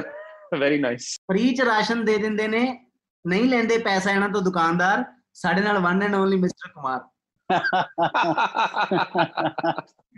so so Kumar ਭਾਈ ਤੁਸੀਂ ਬਾਲੀਵੁੱਡ ਇੰਡਸਟਰੀ ਦੀਆਂ ਦੋਸਤੋਂ ਤੋਂ ਵੀ ਵੱਧ ਫਿਲਮਾਂ ਦੇ ਗਾਣੇ ਲਿਖ ਚੁੱਕੇ ਹੋ ਹੈਨਾ ਸੋ ਇੰਨਾ ਕੁਝ ਜ਼ਿੰਦਗੀ ਦੇ ਵਿੱਚ ਹੋ ਚੁੱਕਿਆ ਮਤਲਬ ਇੱਕ ਹੁੰਦਾ ਆਪਣੇ ਆਪ ਨੂੰ ਸਾਬਿਤ ਕਰਨਾ ਤੁਸੀਂ ਉਹ ਕਰ ਚੁੱਕੇ ਹੋ ਸੋ ਉਹ ਇੰਨਾ ਕੁਝ ਕਰਨ ਤੋਂ ਬਾਅਦ ਵੀ ਪੰਜਾਬੀ ਅਹ, ਗਾਣਿਆਂ ਨਾਲ ਜੁੜੇ ਰਹਿਣਾ ਉਹ ਇਹ ਵਾਲੀ ਐਕਸਰਸਾਈਜ਼ ਜਿਹੜੀ ਆ ਉਹਦੇ ਬਾਰੇ ਦੱਸੋ ਭਾਈ ਸਭ ਤੋਂ ਪਹਿਲਾਂ ਸਤਿ ਸ਼੍ਰੀ ਅਕਾਲ एवरीबॉडी ਇਹ ਚ ਖਾਸ ਗੱਲ ਹੈ ਕਿ ਮੈਂ ਪੰਜਾਬ ਤੋਂ ਜਦੋਂ ਗਿਆ ਤੇ ਮੋਸਟਲੀ ਮੈਨੂੰ ਪੰਜਾਬੀ ਅਹ, ਦੇ ਤੌਰ ਤੇ ਕੰਮ ਮਿਲਿਆ ਉੱਥੇ ਪੰਜਾਬੀ ਮਾਤਰ ਭਾਸ਼ਾ ਨੇ ਬੜਾ ਸਪੋਰਟ ਕੀਤਾ ਹੈ। ਕਿਉਂਕਿ ਹਿੰਦੀ ਲਿਖਣ ਵਾਲੇ ਬਹੁਤ ਸਨ ਬਟ ਖੁੱਲ ਕੇ ਪੰਜਾਬੀ ਲਿਖਣ ਵਾਲਾ ਮੈਨੂੰ ਲੱਗਦਾ ਨਹੀਂ ਕੋਈ ਸੀਗਾ ਉੱਥੇ ਤੇ ਮੈਂ ਐਂਟਰੀ ਕੀਤੀ ਮੈਂ ਪੰਜਾਬੀ ਦੇ ਤੜਕੇ ਲਾਣੇ ਸ਼ੁਰੂ ਕੀਤੇ ਤੇ ਮੇਰੀ ਸਕਸੈਸ ਜਿਹੜੀ ਹੈ ਉਹਦੇ ਵਿੱਚ ਪੰਜਾਬੀ ਲੈਂਗੁਏਜ ਦਾ ਬਹੁਤ ਬੜਾ ਯੋਗਦਾਨ ਹੈ। ਕਿ ਪਹਿਲਾ ਹੀ ਗਾਣਾ ਜਿਹੜਾ ਇਸ਼ਕ ਕੀ ਤਰ੍ਹਾਂ ਤੜਪਾਵੇ ਜਿਹੜਾ ਮੈਂ ਲਿਖਿਆ ਉਹ ਸੈਡ Song ਲਿਖਿਆ ਉਸ ਵੇਲੇ ਨੌਲੇਜ ਵੀ ਨਹੀਂ ਸੀ ਇੰਨੀ ਜ਼ਿਆਦਾ ਲਾਇਕ ਦੀ।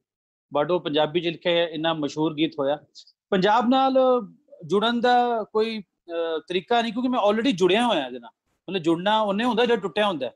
ਮੈਂ ਟੁੱਟਿਆ ਹੀ ਨਹੀਂ ਕਦੀ ਤੇ ਜੁੜਨ ਦਾ ਸਵਾਲ ਹੀ ਪੈਦਾ ਨਹੀਂ ਹੁੰਦਾ ਇਸ ਅੱਛਾ ਅਹ, ਸੁਖਬੀਰ ਭਾਜੀ ਭਾਈ ਨੇ ਜਿਵੇਂ ਕਿਹਾ ਕਿ ਮੈਂ ਇਸ਼ਕ ਤੇਰਾ ਤੜਪਾਵੇ ਸੈਡ Song ਲਿਖਿਆ ਸੀਗਾ ਪਰ ਉਹ ਗਾਣਾ ਬਣ ਕੇ ਗਿਆ? ਸੋ ਇਸ ਚੀਜ਼ ਨੂੰ ਲੈ ਕੇ ਤੁਹਾਡੇ ਆਪਸ ਦੇ ਵਿੱਚ ਕਦੀ ਗੱਲਬਾਤ ਹੋਈ? ਹਾਂਜੀ ਇਹ ਤੇ ਮੇਰੇ ਨਾਲ ਬੜੇ ਨਾਰਾਜ਼ ਹੋ ਗਏ ਸੀ ਕਿਉਂਕਿ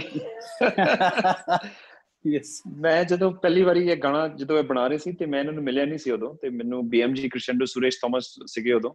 ਉਹਨਾਂ ਨੂੰ ਮੈਂ ਰਿਕੁਐਸਟ ਕੀਤੀ ਸੀ ਕਿ- ਵੀਰ ਜੀ ਟਾਈਮ ਬਹੁਤ ਘੱਟ ਹੈ ਮੈਨੂੰ ਕੁਝ ਲਿਰਿਕਸ ਚਾਹੀਦੇ। ਕਹਿੰਦੇ ਇੱਕ ਨਵਾਂ ਨਵਾਂ ਲੜਕਾ ਆਇਆ ਯੰਗ ਮੁੰਡਾ ਹੈ ਜਲੰਧਰ ਤੋਂ ਆਇਆ ਤੁਸੀਂ ਉਹਨਾਂ ਨਾਲ ਗੱਲ ਕਰ ਲਓ ਸ਼ਾਇਦ ਉਹ ਫਿਰ ਅਸੀਂ ਫੋਨ ਤੇ ਗੱਲ ਕੀਤੀ ਸੀ ਮੈਂ ਕਿਹਾ ਭਾਜੀ ਇਹ ਗਾਣਾ ਹੈਗਾ ਇਹ ਮੈਲੋਡੀ ਹੈ ਤੇ ਮੈਂ ਇਹਨਾਂ ਨੂੰ ਉਹ ਟਿਊਨ ਸੁਣਾ ਰਿਹਾ ਸੀ ਪਰ ਮੈਂ ਸੋਚਿਆ ਕਿ ਨਵਾਂ ਰਾਈਟਰ ਹੈ ਤੇ ਹੌਲੀ ਹੌਲੀ ਸੁਣਾ ਦੇਣਾ ਇਹਨੂੰ ਟਿਊਨ ਮੈਂ ਇਹ- ਮੈਂ ਇਹ- ਇਹ- ਮੈਂ ਇਸ ਤਰ੍ਹਾਂ ਹਮ ਕਰ ਰਹੇ ਸੀ ਨਾ ਨਾ ਨਾ ਨਾ ਨਾ ਨਾ ਨਾ ਨਾ ਨਾ ਨਾ ਨਾ ਨਾ ਤੇ ਇਹਨਾਂ ਨੇ ਸੋਚਿਆ ਹੋਵੇਗਾ ਕਿ ਇਹ ਤੇ ਬੜਾ ਇਮੋਸ਼ਨਲ ਸੈਡ Song ਹੈ ਇਹਨਾਂ ਨੇ ਉਦਾਂ ਹੀ ਲਿਰਿਕਸ ਲਿਖ ਦਿੱਤੇ ਤੇ ਇੱਧਰ ਮੈਂ ਸੋਚ ਰਿਹਾ ਸੀ, ਯਾਰ ਇਹ ਰਾਈਟਰ ਤੇ ਬੜਾ ਕਮਾਲ ਦਾ, ਮੈਂ ਟਿਊਨ ਬੋਲ ਰਿਹਾ, ਇਹ ਲਿਰਿਕਸ ਦੇਈ ਜਾ ਰਹੇ ਮੈਨੂੰ।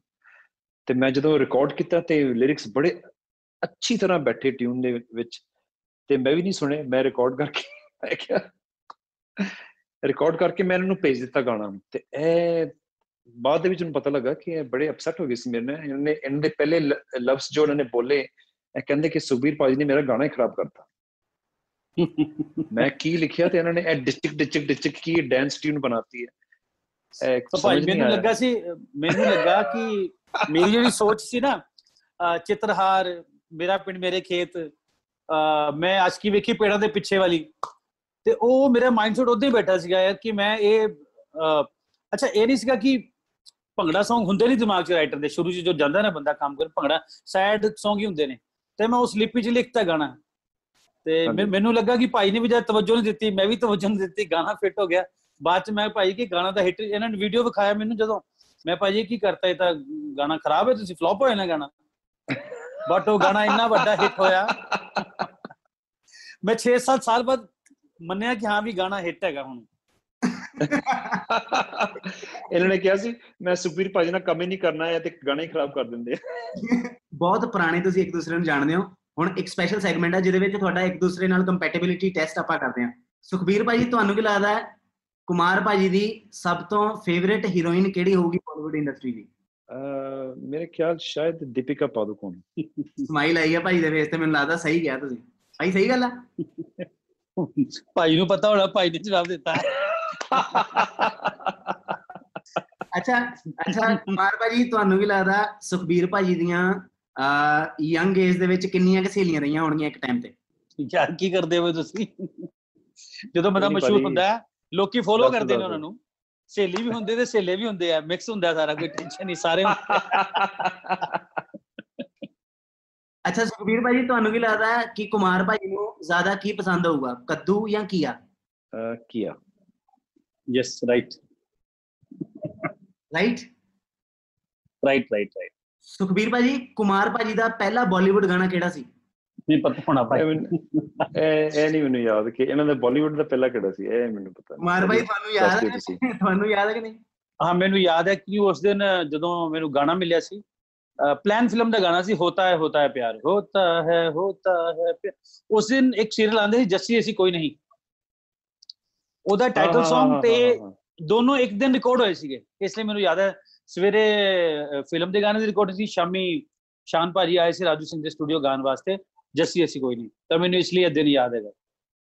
ਪਹਿਲਾ ਗਾਣਾ good. ਦਾ। ਕੀ ਬਾਤ ਹੈ। ਮੈਨੂੰ ਪਲੇ ਮੈਨੂੰ ਉਹ ਉਹ ਪਲੇ ਯਾਦ ਹੈ ਮੈਨੂੰ ਜੱਸੀ ਜੈਸੀ ਉਹਦੇ ਵਿੱਚ ਮੋਨਾ ਸਿੰਘ ਸੀਗੀ ਨਾ। ਮੋਨਾ ਕਰੇ ਕਰੇ ਹਾਂ- ਹਾਂਜੀ ਹਾਂਜੀ ਹਾਂਜੀ ਯੈਸ ਯੈਸ ਉਹਦਾ ਟਾਈਟਲ ਟਰੈਕ ਬੜਾ ਫੇਮਸ ਹੋਇਆ ਸੀ। ਯੈਸ ਯੈਸ ਯੈਸ ਮੈਨੂੰ ਯਾਦ ਹੈ ਯਾਦ ਹੈ ਮੈਨੂੰ। ਉਹਦੀ ਵੀ ਛੋਟੀ ਜਿਹੀ ਕਹਾਣੀ ਦੱਸਦਾ ਮੈਂ ਰਾਜੂ ਸਿੰਘ ਭਾਈ ਦਾ ਫੋਨ ਆਇਆ ਤੇ ਉਸ ਵੇਲੇ ਮੈਂ ਵੀ ਨਵਾਂ ਨਵਾਂ ਉੱਠ ਰਿਹਾ ਸੀਗਾ। ਤੇ ਮੈਂ ਕਿਹਾ ਮੈਂ ਲਿਖ ਦੂੰਗਾ ਜੀ ਕੋਈ ਗੱਲ ਹੀ ਨਹੀਂ ਹੈ ਭਾਈ ਕਹਿੰਦੇ ਪਹਿਲੇ ਗੁਲਜ਼ਾਰ ਸਾਹਿਬ ਲਿਖ ਚੁੱਕੇ ਆ ਔਰ ਬਾਉਂਸ ਹੋ ਚੁੱਕਾ ਹੈ ਮੈਂ ਅੱਛਾ ਭਾਈ ਠੀਕ ਹੈ ਉਹ ਫਿਰ ਮੈਂ ਸਟੂਡੀਓ ਗਿਆ ਉੱਥੇ ਪਤਾ ਨਹੀਂ ਨੈਚੁਰਲੀ ਉਹ ਲਾਈਨਾਂ ਮੇਰੇ को आ गई हैं एक लड़की है आसमां के नीचे सब बातों में आगे रूप रंग में है पीछे ਆ ਜੋ ਦੋ ਲਾਈਨਾਂ ਹੀ ਬਹਿ ਗਈਆਂ ਉਹਦੇ ਨਾਲ ਉਹ ਕਰੈਕਟਰ ਵੀ ਉਦਾਂ ਦਾ ਸੀਗਾ ਹਾਂਜੀ ਮੰਨ ਲਓ, ਹਾਂਜੀ ਹਾਂਜੀ ਜਦੋਂ ਹੋਣਾ ਹੁੰਦਾ ਆਪਣੇ ਆਪ ਹੀ ਚੀਜ਼ਾਂ ਮਿਲ ਜਾਂਦੀਆਂ ਤੁਹਾਨੂੰ ਯੈਸ ਯੈਸ ਯੈਸ ਔਰ ਸੁਖਬੀਰ ਭਾਜੀ ਮੈਂ ਤੁਹਾਨੂੰ ਇੱਕ ਇੱਕ ਚੀਜ਼ ਪੁੱਛਣੀ ਚਾਹੂੰਗਾ ਕਿ ਕਾਫੀ ਟਾਈਮ ਤੋਂ ਦੋਵਾਂ ਨੇ ਇਕੱਠਿਆਂ ਨੇ ਗਾਣਾ ਨਹੀਂ ਕੀਤਾ ਤੋਂ ਅੱਜ 9x ਜਸ਼ਨ ਯਾਰਾਂ ਦਾ ਪੋਡਕਾਸਟ ਦੇ ਵਿੱਚ ਇਕੱਠੇ ਵੀ ਹੈਗੇ ਆ ਮਤਲਬ ਕੋਈ ਗਾਣਾ ਪਲਾਨ ਕਰਨ ਦਾ ਸੋਚ ਰਹੇ ਹੋ ਹਜੇ ਕਿ ਮਤਲਬ ਕਦੀ ਗੱਲ ਹੀ ਨਹੀਂ ਹੋਈ ਕਾਫੀ ਦੇਰ ਤੋਂ? ਜਿਹੜਾ ਸੌਦਾ ਖਰਾ ਖਰਾ ਸੀ ਕਿਤੇ ਨਾ ਗੁੱਡ ਨਿਊਜ਼ ਲਈ। ਗੁੱਡ ਨਿਊਜ਼ ਫਿਲਮ ਦੇ ਵਿੱਚ ਵੀ ਆਇਆ। ਹਾਂਜੀ। ਤੇ ਮੁੰਡਿਆਂ ਦੇ ਪਰ ਕੁੜੀਆਂ ਦੀ ਗੱਲ ਬਣ ਗਈ ਉਹ ਵੀ ਕੀਤਾ ਸੀਗਾ। ਹਾਂਜੀ ਹਾਂਜੀ। ਉਹ ਵੀ ਕੀਤਾ ਸੀ। ਤੁਹਾਨੂੰ ਦੱਸ ਤੁਹਾਨੂੰ ਦਿਖਾਣੇ ਕੁਮਾਰ ਭਾਜੀ ਕਿੰਨੇ ਫਾਸਟ ਹੈ ਹੁਣ ਦੇਖੋ ਮੈਂ ਕੁਝ ਕੁਝ ਨਹੀਂ ਸੋਚਿਆ ਹੈਗਾ। ਹੂੰ ਹੂੰ। ਦੇਖਣਾ ਹੈਗਾ ਤੁਸੀਂ? ਇਨ ਇਨ ਐਕਸ਼ਨ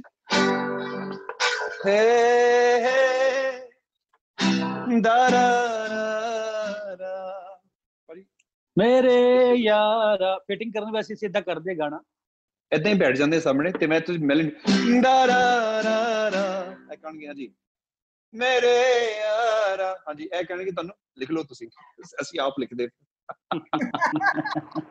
ਹੈ ਭਾਜੀ ਇਹਦੇ ਪਿੱਛੇ ਰੀਜ਼ਨਸ ਹੈਗੇ ਕੁਝ ਕਿਉਂਕਿ why it's happen my life ਕਿਉਂਕਿ pen is mediated between mind and paper ਮੈਨੂੰ ਇਦਾਂ ਫੀਲ ਹੋਇਆ ਕਿਉਂਕਿ ਅਸੀਂ ਜਦੋਂ ਸੰਘਰਸ਼ ਕਰਦੇ ਹਾਂ, ਅਸੀਂ ਜਾਂਦੇ ਹਾਂ ਸਟੂਡੀਓ ਸਟੂਡੀਓ 뮤직 ਕੰਪਨੀਜ਼ ਦੇ ਵਿੱਚ ਜਾਂਦੇ ਸੀ ਤੇ ਬੈਗ ਮੇਰੇ ਹੱਥ ਵਿੱਚ ਹੁੰਦਾ ਸੀ, ਇੱਕ ਸਟਰਗਲਰ ਵਾਲਾ ਸੰਘਰਸ਼ੀ ਬੈਗ ਮੈਂ ਬਹਿ ਗਿਆ ਉੱਥੇ ਜਾ ਕੇ ਤੇ ਹੋਰ ਵੀ ਰਾਈਟਰ ਬੈਠੇ ਸਨ ਉੱਥੇ ਬਟ ਮੈਨੂੰ ਨੌਲੇਜ ਨਹੀਂ ਸੀ, ਉਹ ਰਾਈਟਰ ਹੈਗੇ ਤੇ ਰਿਸੈਪਸ਼ਨ ਜਿਹੜੀ ਸੀ ਕੰਪਨੀ ਦੀ ਫਿਰ ਇੱਕ ਮੁੰਡਾ ਉੱਠਿਆ ਕਹਿੰਦਾ ਸਰ ਮੈਂ ਲਿਰਿਸਿਸਟ ਹੂੰ, ਮੁਝੇ ਉਨਸੇ ਮਿਲਣਾ ਹੈ। ਉਹਨੇ ਇੰਨਾ ਇਲਟ੍ਰੀਟ ਕੀਤਾ ਉਹਨੂੰ ਕਿ ਮੈਂ ਬਿਨਾ ਆਪਣਾ ਇੰਟਰੋਡਕਸ਼ਨ ਦਿੱਤੇ ਹੋਏ ਮੈਂ ਉਹ ਕੰਪਨੀ ਚੋਂ ਬਾਹਰ ਆ ਗਿਆ। ਮੈਂ ਕਿਹਾ, ਯਾਰ, ਇਹ ਇਹ ਨਹੀਂ ਹੁੰਦੇ ਨਾ ਆਪਣੇ ਨਾਲ ਨੂੰ।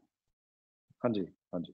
ਮਨੋ ਉੱਥੇ ਇੱਕ ਬਹੁਤ ਮਨਾ ਇਸ up to you how you carry yourself simple formula ਹੈਗਾ। ਜਿੱਦਾਂ ਤੁਸੀਂ ਆਪਣੇ ਆਪ ਨੂੰ ਬਣਾਓਗੇ ਉਸ ਤਰ੍ਹਾਂ ਤੁਸੀਂ ਬੰਦੇ ਜਾਓਗੇ ਲਾਈਫ ਦੇ ਵਿੱਚ। ਕਦੀ ਤੁਹਾਨੂੰ ਆਪਣੇ ਰਾਈਟ। ਵਾਸਤੇ ਫਾਈਟ ਕਰਨੀ ਪੈਂਦੀ ਹੈ ਥੋੜੀ ਮੁਹੱਬਤ ਵੀ ਚਾਹੀਏ ਥੋੜੀ ਬਗਾਵਤ ਵੀ ਚਾਹੀਏ। ਤਾਂ ਦੀਆਂ ਗੱਲਾਂ good. ਅਦਰਵਾਈਜ਼ ਫਿਰ ਯੈਸ ਯੈਸ ਕਰਦੇ ਜਾਵਾਂਗੇ ਤੇ ਵੀ ਯੈਸ ਹੋ ਜਾਣਗੇ ਖਤਮ। ਕੀ ਬਾਤ ਹੈ। ਅੱਛਾ ਅੱਛਾ ਕੁਮਾਰ ਸਰ ਹਰ ਤਰ੍ਹਾਂ ਦੇ ਗਾਣੇ ਤੁਸੀਂ ਦਿੱਤੇ ਆ ਇੰਡਸਟਰੀ ਦੇ ਵਿੱਚ। ਮੈਂ ਜੇ ਮਤਲਬ ਇੱਕ ਪਾਸੇ ਇਸ਼ਕ ਤੇਰਾ ਤੜਪਾਵੇ ਦੀ ਗੱਲ ਕਰਾਂ ਤਾਂ ਦੂਜੇ ਪਾਸੇ ਬੇਬੀ ਡੋਲ ਮੈਂ ਸੋਨੇ ਦੀ ਹੈ ਨਾ ਇਦਾਂ ਦੇ ਗਾਣੇ ਵੀ ਤੁਸੀਂ ਲਿਖੇ ਆ। ਸੋ ਮਤਲਬ ਇੱਕਦਮ ਆਪਣੇ ਆਪ ਨੂੰ ਜਿਹੜਾ ਇੱਕਦਮ ਤੁਸੀਂ ਆਪਣੇ ਆਪ ਦੇ ਵਿੱਚ ਚੇਂਜ ਓਵਰ ਲੈ ਆਉਂਦੇ ਹੋ ਇਹਦੇ ਪਿੱਛੇ ਬੇਸਿਕ ਇਨਸਪੀਰੇਸ਼ਨ ਕਿਹੜੀ ਆ? ਚੇਂਜ ਚੇਂਜ ਓਵਰ ਇਹ ਨਹੀਂ ਹੈਗਾ ਜੇ ਇਸ਼ਕ ਤੇ ਤੜਪਾਵੇ ਵੀ ਇੱਕ ਭੰਗੜਾ ਟਰੈਕ ਹੈ ਜਾਂ ਬੇਬੀ ਡੋਲ ਚਿੱਟੀਆਂ ਕਲਾ ਇਹ ਵੀ ਇੱਕ ਇਸੇ ਫਾਰਮੈਟ ਦੇ ਵਿੱਚ ਆਂਦੇ ਬਟ ਚੇਂਜ ਓਵਰ ਕਿੱਥੇ ਆਂਦਾ ਜੋ ਜੋ ਭੇਜੀ ਥੀ ਦੁਆ? ਜੋ ਭੇਜੀ ਥੀ ਦੁਆ ਤੇਰਾ ਯਾਰ ਹੁਕਮ ਹੈ ਇਹ ਚੇਂਜਸ ਚਾਹੁੰਦੇ ਨੇ। तेरा यार हूं मैं रुके ना रुके नैना जिंदगी में कभी कोई आए ना रब्बा या पंजाब ਦੇ ਗਾਣੇ ਮੇਰਾ ਪੀਰ ਜਾਣੇ ਮੇਰੀ ਪੀੜ ਅੱਖੀਆਂ ਨੂੰ ਅੱਖੀਆਂ 'ਚ ਰਹਿਣ ਦੇ ਜਦੋਂ ਇਹ ਚੀਜ਼ਾਂ ਹੁੰਦੀਆਂ ਨਾ ਐਕਚੁਅਲੀ ਪ੍ਰੋਫੈਸ਼ਨਲ ਦਾ ਕੰਮ ਹੈ ਕਿ ਪ੍ਰੋਫੈਸ਼ਨ ਦੇ ਹਿਸਾਬ ਨਾਲ ਕੰਮ ਕਰੇ ਪੈਸ਼ਨ ਤਾਂ ਸਾਡਾ ਰਹਿਣਾ ਹੀ ਹੈ ਜ਼ਰੂਰਤ ਕੀ ਸਾਹਮਣੇ ਵਾਲੇ ਦੀ ਉਹ ਵੇਖ ਕੇ ਕੰਮ ਕਰਨਾ ਪੈਂਦਾ ਹੈ ਬਾਜ਼ਾਰ ਵੀ ਜ਼ਰੂਰੀ ਹੈ ਤੇ ਥੋੜਾ ਪਿਆਰ ਵੀ ਜ਼ਰੂਰੀ ਹੈ ਗਾਣੇ 'ਚ very nice thank you so much Kumar ਭਾਜੀ ਸਾਡੇ ਨਾਲ ਸਪੈਸ਼ਲੀ ਜੁੜਨ ਵਾਸਤੇ ਬਹੁਤ ਵਧੀਆ ਲੱਗਾ। ਇੰਨਾ ਮਤਲਬ ਆਪਣੇ ਆਪ ਦੇ ਵਿੱਚ ਬਹੁਤ ਪ੍ਰਾਊਡ ਫੀਲ ਹੋ ਰਿਹਾ ਕਿ ਇਸ ਟਾਈਮ ਮੈਂ ਇੰਡਸਟਰੀ ਦੇ ਦੋ ਦਿੱਗਜ ਕਲਾਕਾਰਾਂ ਨਾਲ ਗੱਲਬਾਤ ਕਰ ਰਿਹਾ। ਥੈਂਕ ਯੂ ਜੀ। Thank you very much god bless you ਤੁਸੀਂ ਬੁਲਾਉਂਦੇ ਹੋ। ਐਕਚੁਅਲੀ ਸਕਸੈਸ ਜਿਹੜੀ ਹੈ ਸਾਹਮਣੇ ਵਾਲੇ ਦੇ ਥਰੂ ਹੁੰਦੀ ਹੈ। ਸਾਡੇ ਅੰਦਰ ਨਹੀਂ ਹੁੰਦੀ ਉਹ। ਬੰਦਾ ਕਹਿੰਦਾ ਮੇਰੇ ਅੰਦਰ ਸਕਸੈਸ ਹੈ। ਨਹੀਂ ਉਹ ਲੋਕਾਂ ਦੇ ਵਿੱਚ ਹੈ ਤੁਹਾਡੀ ਸਕਸੈਸ ਮੈਂ ਉਸ ਤਰ੍ਹਾਂ। ਫੀਲ ਕਰਕੇ ਚੱਲਦਾ ਮੈਂ। ਭਾਜੀ ਨਾਲ ਭਾਜੀ ਨਾਲ ਮੈਂ ਕੁਮਾਰ ਭਾਜੀ ਦੀ ਮੈਂ ਇੱਕ ਹੋਰ ਸਾਈਡ ਵੀ ਦੇਖੀ ਹੋਈ ਹੈ ਜਿਹੜੀ I think he is blessed spiritually. ਉਹ ਕਦੀ ਨੈਕਸਟ ਟਾਈਮ 10 ਸਾਲਾਂ ਬਾਅਦ ਸ਼ਾਇਦ ਗੱਲ ਕਰਾਂਗੇ ਅਸੀਂ। ਵੀਰ ਜੀ ਤੁਹਾਨੂੰ ਯਾਦ ਹੈ ਨਾ ਅਸੀਂ ਦਿੱਲੀ ਵਿੱਚ ਬੈਠੇ ਸੀ ਅਸੀਂ। ਹੈ ਮੇਰੇ ਤੁਸੀਂ ਨਾ ਸਾਰੇ ਦਿਮਾਗ ਤੇ ਫਿਊਜ਼ ਬਲੋ ਕਰਤੇ ਸੀ। ਮੈਂ ਕਿਹਾ ਹੈ ਇਨਸਾਨ ਤੇ ਯਾਰ ਇਨਸਾਨ ਹੀ ਨਹੀਂ ਹੈ ਕੁਝ ਹੋਰ ਹੀ ਹੈ। ਗੱਲਾਂ ਠੀਕ ਸੀਗੀਆਂ? 100% 100% ਕਨੈਕਸ਼ਨ ਦੀ ਗੱਲ ਹੈ। ਇਸ ਅਬਾਊਟ ਤੁਹਾਡੇ ਨਾਲ ਕਨੈਕਸ਼ਨ ਹੋ ਗਿਆ ਜਦੋਂ। ਸੁਖਬੀਰ ਭਾਈ ਤੁਹਾਡੇ ਨਾਲ ਇਦਾਂ ਦਾ ਕਨੈਕਸ਼ਨ ਹੈ। ਅਸੀਂ ਦੂਰ ਹੋ ਸਕਦੇ ਜੁਦਾ ਨਹੀਂ ਹੋ ਸਕਦੇ। ਹਨਾ? ਅਸੀਂ 20 ਸਾਲ 20 ਸਾਲ ਹੋ ਗਏ ਸਾਨੂੰ। ਅਸੀਂ 20 ਵਾਰ ਮਿਲੇ ਹੋਣ ਮਿਲੇ ਹੋਣਗੇ ਬਟ ਮੈਨੂੰ ਇਦਾਂ ਲੱਗਦਾ ਕਿ ਕਦੇ ਵਿਛੜੇ ਆ ਵਿਛੜੇ ਫਾਰਮ 'ਚ ਅਸੀਂ ਕਦੇ ਸੀਗੇ ਨਹੀਂ। ਨਹੀਂ ਨਹੀਂ ਨਹੀਂ ਬਿਲਕੁਲ। ਹਰ ਬੰਦਾ ਸਾਥ ਦਿੰਦਾ ਤੁਹਾਡਾ। ਹਨਾ? ਸਿਰਫ ਸਾਥ। ਭਾਜੀ ਨੇ ਉਸ ਵੇਲੇ ਜਦੋਂ ਮੇਰੇ ਕੋਲ ਪੈਸੇ ਨਹੀਂ ਹੁੰਦੇ ਸੀ ਨਾ ਬ੍ਰਦਰ ਭਾਜੀ ਦੁਬਈ ਤੋਂ ਪੈਸੇ ਭੇਜਦੇ ਸੀ ਮੈਨੂੰ, ਮੇਰੇ ਸਰਵਾਈਵਲ ਵਾਸਤੇ। ਅਗਰ ਕਿਸੇ ਆਰਟਿਸਟ ਨੂੰ ਭਾਈ ਨੇ ਮੈਨੂੰ ਮਿਲਾਇਆ, ਮੈਂ ਉਹਦਾ ਕੰਮ ਕੀਤਾ, ਅਗਰ ਉਹਨੇ ਮੈਨੂੰ ਪੈਸੇ ਨਹੀਂ ਦਿੱਤੇ, ਤੇ ਉਹਦੇ ਵੀ ਪੈਸੇ ਭਾਈ ਨੇ ਮੈਨੂੰ ਦਿੱਤੇ ਨੇ। ਜਦ ਜਦ ਮੈਨੂੰ ਲੋੜ ਪਈ ਹੈ ਸਵੀਰ ਭਾਜੀ ਮੋਨਿਟਰੀ ਵੀ ਖੜੇ ਰਹੇ, ਹਮੇਸ਼ਾ ਖੜੇ ਰਹੇ ਨੇ। ਇਹ ਫਿਜ਼ੀਕਲੀ ਕਿਸ ਦਾ ਨਾਲ ਹੋਣਾ ਵੀ ਜ਼ਰੂਰੀ ਨਹੀਂ ਹੁੰਦਾ ਕਈ ਵਾਰੀ। ਭਾਜੀ ਨੇ ਦੂਰ ਰਹਿ ਕੇ ਵੀ ਮੈਨੂੰ ਬਹੁਤ ਸਪੋਰਟ ਕੀਤਾ। ਪੈਸੇ ਦੀ ਸਪੋਰਟ ਬਹੁਤ ਵੱਡੀ ਸਪੋਰਟ ਹੁੰਦੀ ਹੈ ਜਦੋਂ ਤੁਸੀਂ ਤੁਹਾਡੇ ਕੋਲ ਚੀਜ਼ਾਂ ਨਹੀਂ ਹੁੰਦੀਆਂ ਤੇ ਉਸ ਵੇਲੇ ਵੀ ਭਾਈ ਨੇ ਮੈਨੂੰ ਬਹੁਤ ਸਪੋਰਟ ਕੀਤਾ। ਤੇ ਮੈਂ ਹਮੇਸ਼ਾ ਸ਼ੁਕਰਗੁਜ਼ਾਰ ਰਹੂੰਗਾ, ਮੈਂ ਹਮੇਸ਼ਾ ਭਾਈ ਦੇ ਨਾਲ ਰਹੂੰਗਾ, ਹਮੇਸ਼ਾ। ਛੱਡ ਨਹੀਂ ਸਕਦਾ ਤੁਹਾਨੂੰ ਭਾਈ ਵਿਛੋੜਾ ਸਾਡੇ ਵਿੱਚ ਨਹੀਂਗਾ ਅਸੀਂ ਹੀਰ ਰਾਂਝਾ ਨਹੀਂ ਹੈਗੇ। ਯਾਰ ਰੱਖਿਓ ਮੇਰੀ ਗੱਲ ਜਿਹੜੇ ਵਿਛੜ ਜਾਣਗੇ। ਕੀ ਬਾਤ ਹੈ ਤੇਰਾ ਯਾਰ ਹੂੰ ਮੈਂ ਵਾਲੀ ਪ੍ਰੋਪਰ ਫੀਲਿੰਗ ਆ ਰਹੀ ਹੈ ਨਾ। ਯਾਰੀ ਤੋਂ ਵੱਡਾ ਮੋਲ ਯਾਰੀ ਜਿਹੜੀ ਹੈ ਇਹੀ ਤਾਂ ਫੋਮ ਜਿਹੜੀ ਆਪਾਂ ਬਣਾਉਂਦੇ ਆ ਰੱਬ ਨਹੀਂ ਬਣਾ ਕੇ ਭੇਜਦਾ। ਪਤਾ ਹੋਣਾ ਚਾਹੀਦਾ ਬੰਦੇ ਨੂੰ ਬੰਦੇ ਦੀ ਸ਼ਖਸੀਅਤ ਕੀ ਹੈ ਕੀ ਕੀ ਕੀ ਕੀਤਾ ਲੋਕੀ ਛੁਪਾ ਕੇ ਬੈਠੇ ਨੇ ਹਨ ਹਰ ਚੀਜ਼ ਛੁਪਾ ਲੈਂਦੇ ਕਈ ਵਾਰੀ। ਜੋ ਜਿਸਨੇ ਕੀਤਾ ਉਹਦਾ ਕਰਮ ਦੱਸਣਾ ਚਾਹੀਦਾ ਲੋਕਾਂ ਨੂੰ ਕੀ ਹੈ। ਤੇ ਭਾਈ ਨੇ ਮੇਰੀ ਲਾਈਫ 'ਚ ਬਹੁਤ ਸਪੋਰਟ ਕੀਤਾ ਮੈਨੂੰ ਲਾਈਫ ਦੇ ਵੀ ਸ਼ੁਰੂ ਦੇ ਵਿੱਚ ਜਦੋਂ ਮੈਂ ਤੁਹਾਨੂੰ ਦੱਸਾਂ ਇਹ ਗਾਣਾ ਜੋ ਰਿਕਾਰਡ ਹੋ ਰਿਹਾ ਸੀਗਾ ਉਸ ਵੇਲੇ ਅਸੀਂ ਤਾਂ ਨਵੇਂ ਨਵੇਂ ਗਏ ਸੀ ਬੰਬੇ ਤੋਂ ਪੈਸੇ ਤਾਂ ਹੁੰਦੇ ਨਹੀਂ ਸੀ। ਮੈਂ ਉਹ ਮੂੰਹ ਅੱਡ ਕੇ ਪੈਸੇ ਮੰਗੇ ਪਤਾ। ਮੈਂ 3000 ਪਰ Song ਲਾਉਂਗਾ ਮੈਂ ਜਦੋਂ ਇਸ਼ਕ ਤਰ੍ਹਾਂ ਚਟਾਵੇ ਦੀ ਗੱਲ ਤੇ ਦੋ ਗਾਣੇ ਲਿਖੇ ਸੀ ਭਾਜੀ ਉਹਦੇ ਵਿੱਚ ਅਸੀਂ ਇੱਕ ਗਾਣਾ ਸੀਗਾ ਭਾਈ ਨੇ ਮੈਨੂੰ 6 ਦਾ ਡਰਾਫਟ ਭੇਜਿਆ ਸੀ ਪਹਿਲਾਂ। ਮੈਨੂੰ ਕਿਥੇ ਇੱਕ ਐਡਰੈਸ ਜਿੱਥੇ ਮੈਂ ਦਿੱਤਾ ਸੀ ਭਾਈ ਨੂੰ ਉੱਥੋਂ ਡਰਾਫਟ ਆਇਆ ਸੀ। ਭਾਜੀ ਇੱਕ ਹੋਰ ਗਾਣਾ ਆਪਾਂ ਕੀਤਾ ਸੀ ਕਾਲੀ ਅਣਕ ਅੱਖਾਂ ਉੱਤੇ ਲਾ ਕੇ। ਸ਼ਾਇਦ ਲੋਕਾਂ ਨੂੰ ਪਤਾ ਹੈ ਹਾਂਜੀ ਹਾਂਜੀ ਹਾਂਜੀ। ਹਨਾ ਯਾਦ ਹੈ? ਇਹ ਐਨਕ ਤੁਹਾਡੀ ਦੇਖ ਕੇ ਮੈਂ ਲਿਖਿਆ ਸੀ ਗਾਣਾ ਕਾਲੀ ਐਨਕ ਉੱਤੇ ਲਾ ਕੇ। ਉਹ ਮੈਂ ਤਕੰਨਾ ਵਿੱਚ ਮੁੰਦਰਾਂ ਪਾ ਕੇ ਉਹ ਕਾਲੀ ਐਨਕ ਮੈਂ ਅੱਖਾਂ ਤੇ ਸਜਾ ਕੇ। ਯਾਦ ਹੈ ਮੈਨੂੰ? ਗਿੱਧੇ ਵਿੱਚ ਨੱਚਦੀਆਂ ਸੋਹਣੀ ਸੋਹਣੀ ਕੁੜੀਆਂ ਤੀਰ ਕਰਾ ਮੈਂ ਦਿਲ ਦੇ ਪਾਰ ਜਦੋਂ ਨੱਚਾ ਮੈਂ ਮੋਢੇ ਮਾਰ ਮਾਰ। ਉਹ ਜਦ ਨੱਚਾ ਮੈਂ ਮੋਢੇ ਮਾਰ ਮਾਰ ਜਦ ਨੱਚਾ ਮੈਂ ਮੋਢੇ ਮਾਰ ਮਾਰ। ਜਦ ਨੱਚਾ ਮੈਂ ਮੋਢੇ ਮਾਰ ਮਾਰ ਜਦ ਨੱਚਾ ਮੈਂ ਮੋਢੇ ਮਾਰ ਮਾਰ। ਓ। ਅੱਜ ਯਾਰੀ ਦੀਆਂ ਬਹੁਤ ਅਨਪਲੱਗਡ ਗੱਲਾਂ ਬਾਤਾਂ ਹੋ ਰਹੀਆਂ ਮਤਲਬ ਜਿਹੜੀਆਂ ਅੱਜ ਤੱਕ ਕਦੀ ਨਹੀਂ ਹੋਈਆਂ। So thank you so much ਲੋਕਾਂ ਨੂੰ ਪਤਾ ਮੈਨੂੰ ਮੈਨੂੰ ਪਰਸਨਲੀ ਮਤਲਬ ਅੱਜ ਦੇ ਅੱਜ ਦੇ ਸ਼ੋਅ ਤੋਂ ਬਾਅਦ ਮਤਲਬ ਇਦਾਂ ਫੀਲ ਹੋ ਰਿਹਾ ਕਿ ਮਤਲਬ ਯਾਰਾਂ ਦਾ ਪੋਡਕਾਸਟ ਜਿਹੜਾ ਟਾਈਟਲ ਆ ਉਹਦੇ ਨਾਲ ਪ੍ਰੋਪਰ ਇਨਸਾਫ ਹੋਇਆ ਅੱਜ ਦੇ ਸ਼ੋਅ ਦੇ ਵਿੱਚ। So thank you so much to both ਭਾਈ ਬਹੁਤ ਚੰਗਾ ਦੋਵਾਂ ਨਾਲ ਗੱਲਬਾਤ ਕਰਕੇ। ਥੈਂਕ ਯੂ ਥੈਂਕ ਯੂ ਜੀ thank you Youngveer thank you Kumar ਭਾਜੀ ਤੁਸੀਂ ਆਏ ਓਕੇ ਭਾਜੀ ਥੈਂਕ ਯੂ ਭਾਜੀ ਥੈਂਕ ਯੂ ਸੇਮ ਹੀਅਰ ਭਾਜੀ thank you thank you so much ਭਾਜੀ 9x ਟਸ਼ਨ ਟਸ਼ਨ ਯਾਰਾਂ ਦਾ ਜਿਹੜੀ ਟੈਗਲਾਈਨ ਹੈ ਨਾ ਤੁਸੀਂ ਆਪਣੇ ਅੰਦਾਜ਼ ਦੇ ਵਿੱਚ ਗਾਓ। ਇਸ ਟਾਈਮ ਤੁਹਾਡੇ ਦਿਮਾਗ 'ਚ ਕੰਪੋਜੀਸ਼ਨ ਆ ਰਹੀ ਹੈ। ਸੋ ਲਾਈਵ ਹੋ ਜਾਵੇ।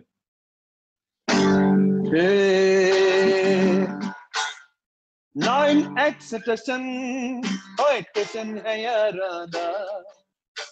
ਨਾਈਨ ਐਕਸ ਟਸ਼ਨ ਟਸ਼ਨ ਹੈ ਯਾਰਾਂ ਦਾ ਓ ਯਾਰਾਂ ਦਾ ਓ ਓ ਯਾਰਾਂ ਦਾ ਨਾਈਨ ਐਕਸ ਟਸ਼ਨ ਏ ਯਾਰਾਂ ਦਾ ਯਾਰਾਂ ਦਾ ਯਾਰਾਂ ਦਾ ਕੀ ਬਾਤ ਹੈ ਥੈਂਕ ਯੂ ਸੋ ਮਚ ਭਾਜੀ ਬਹੁਤ ਵਧੀਆ ਲੱਗਾ ਗੱਲਾਂ ਬਾਤਾਂ ਕਰਕੇ ਖਿਆਲ ਰੱਖਿਓ ਆਪਣਾ ਮਾਈ ਪਲੇਜ਼ਰ ਯੰਗ ਵੀਰ ਯਾਰ ਬੜਾ ਅੱਛਾ ਲੱਗਾ very nice god bless you always thank you so much ਔਰ ਤੁਹਾਨੂੰ ਸਾਰਿਆਂ ਨੂੰ ਮੈਂ ਜਾਂਦਾ ਜਾਂਦਾ ਦੱਸਣਾ ਚਾਹੁੰਦਾ 9x ਸਟੇਸ਼ਨ ਯਾਰਾਂ ਦਾ ਪੋਡਕਾਸਟ ਦੇ ਸਾਰੇ ਦੇ ਸਾਰੇ ਐਪੀਸੋਡ ਤੁਸੀਂ 9x ਸਟੇਸ਼ਨ ਤੇ ਦੇਖਣ ਦੇ ਨਾਲ ਨਾਲ ਸੁਣ ਵੀ ਸਕਦੇ ਹੋ ਜੀ ਐਪੀਲੌਗ ਮੀਡੀਆ ਦੀ ਸਪੈਸ਼ਲ ਵੈਬਸਾਈਟ ਤੇ ਔਰ ਉਹਦੇ ਨਾਲ ਨਾਲ ਜਿੰਨੇ ਵੀ ਆਡੀਓ ਸਟ੍ਰੀਮਿੰਗ ਪਲੇਟਫਾਰਮਸ ਹੈਗੇ ਆ, ਹਰ ਜਗ੍ਹਾ ਤੁਹਾਨੂੰ ਇਹ ਪੂਰੇ ਦਾ ਪੂਰਾ ਪੋਡਕਾਸਟ ਮਿਲ ਜਾਊਗਾ ਤੇ ਬਸ ਇਦਾਂ ਹੀ ਯਾਰੀ ਨੂੰ ਲੈ ਕੇ ਗਾਹ ਪੈਂਦਾ ਰਹਿਣਾ ਹਰ ਇੰਟਰਵਿਊ ਦੇ ਵਿੱਚ, ਹਰ ਐਪੀਸੋਡ ਦੇ ਵਿੱਚ, ਮਿਲਦੇ ਹਾਂ ਜੀ ਨੈਕਸਟ ਐਪੀਸੋਡ ਦੇ ਵਿੱਚ ਉਦ ਤੱਕ ਆਪਣਾ ਖਿਆਲ ਰੱਖਿਓ and keep watching keep listening to 9x station station ਯਾਰਾਂ ਦਾ।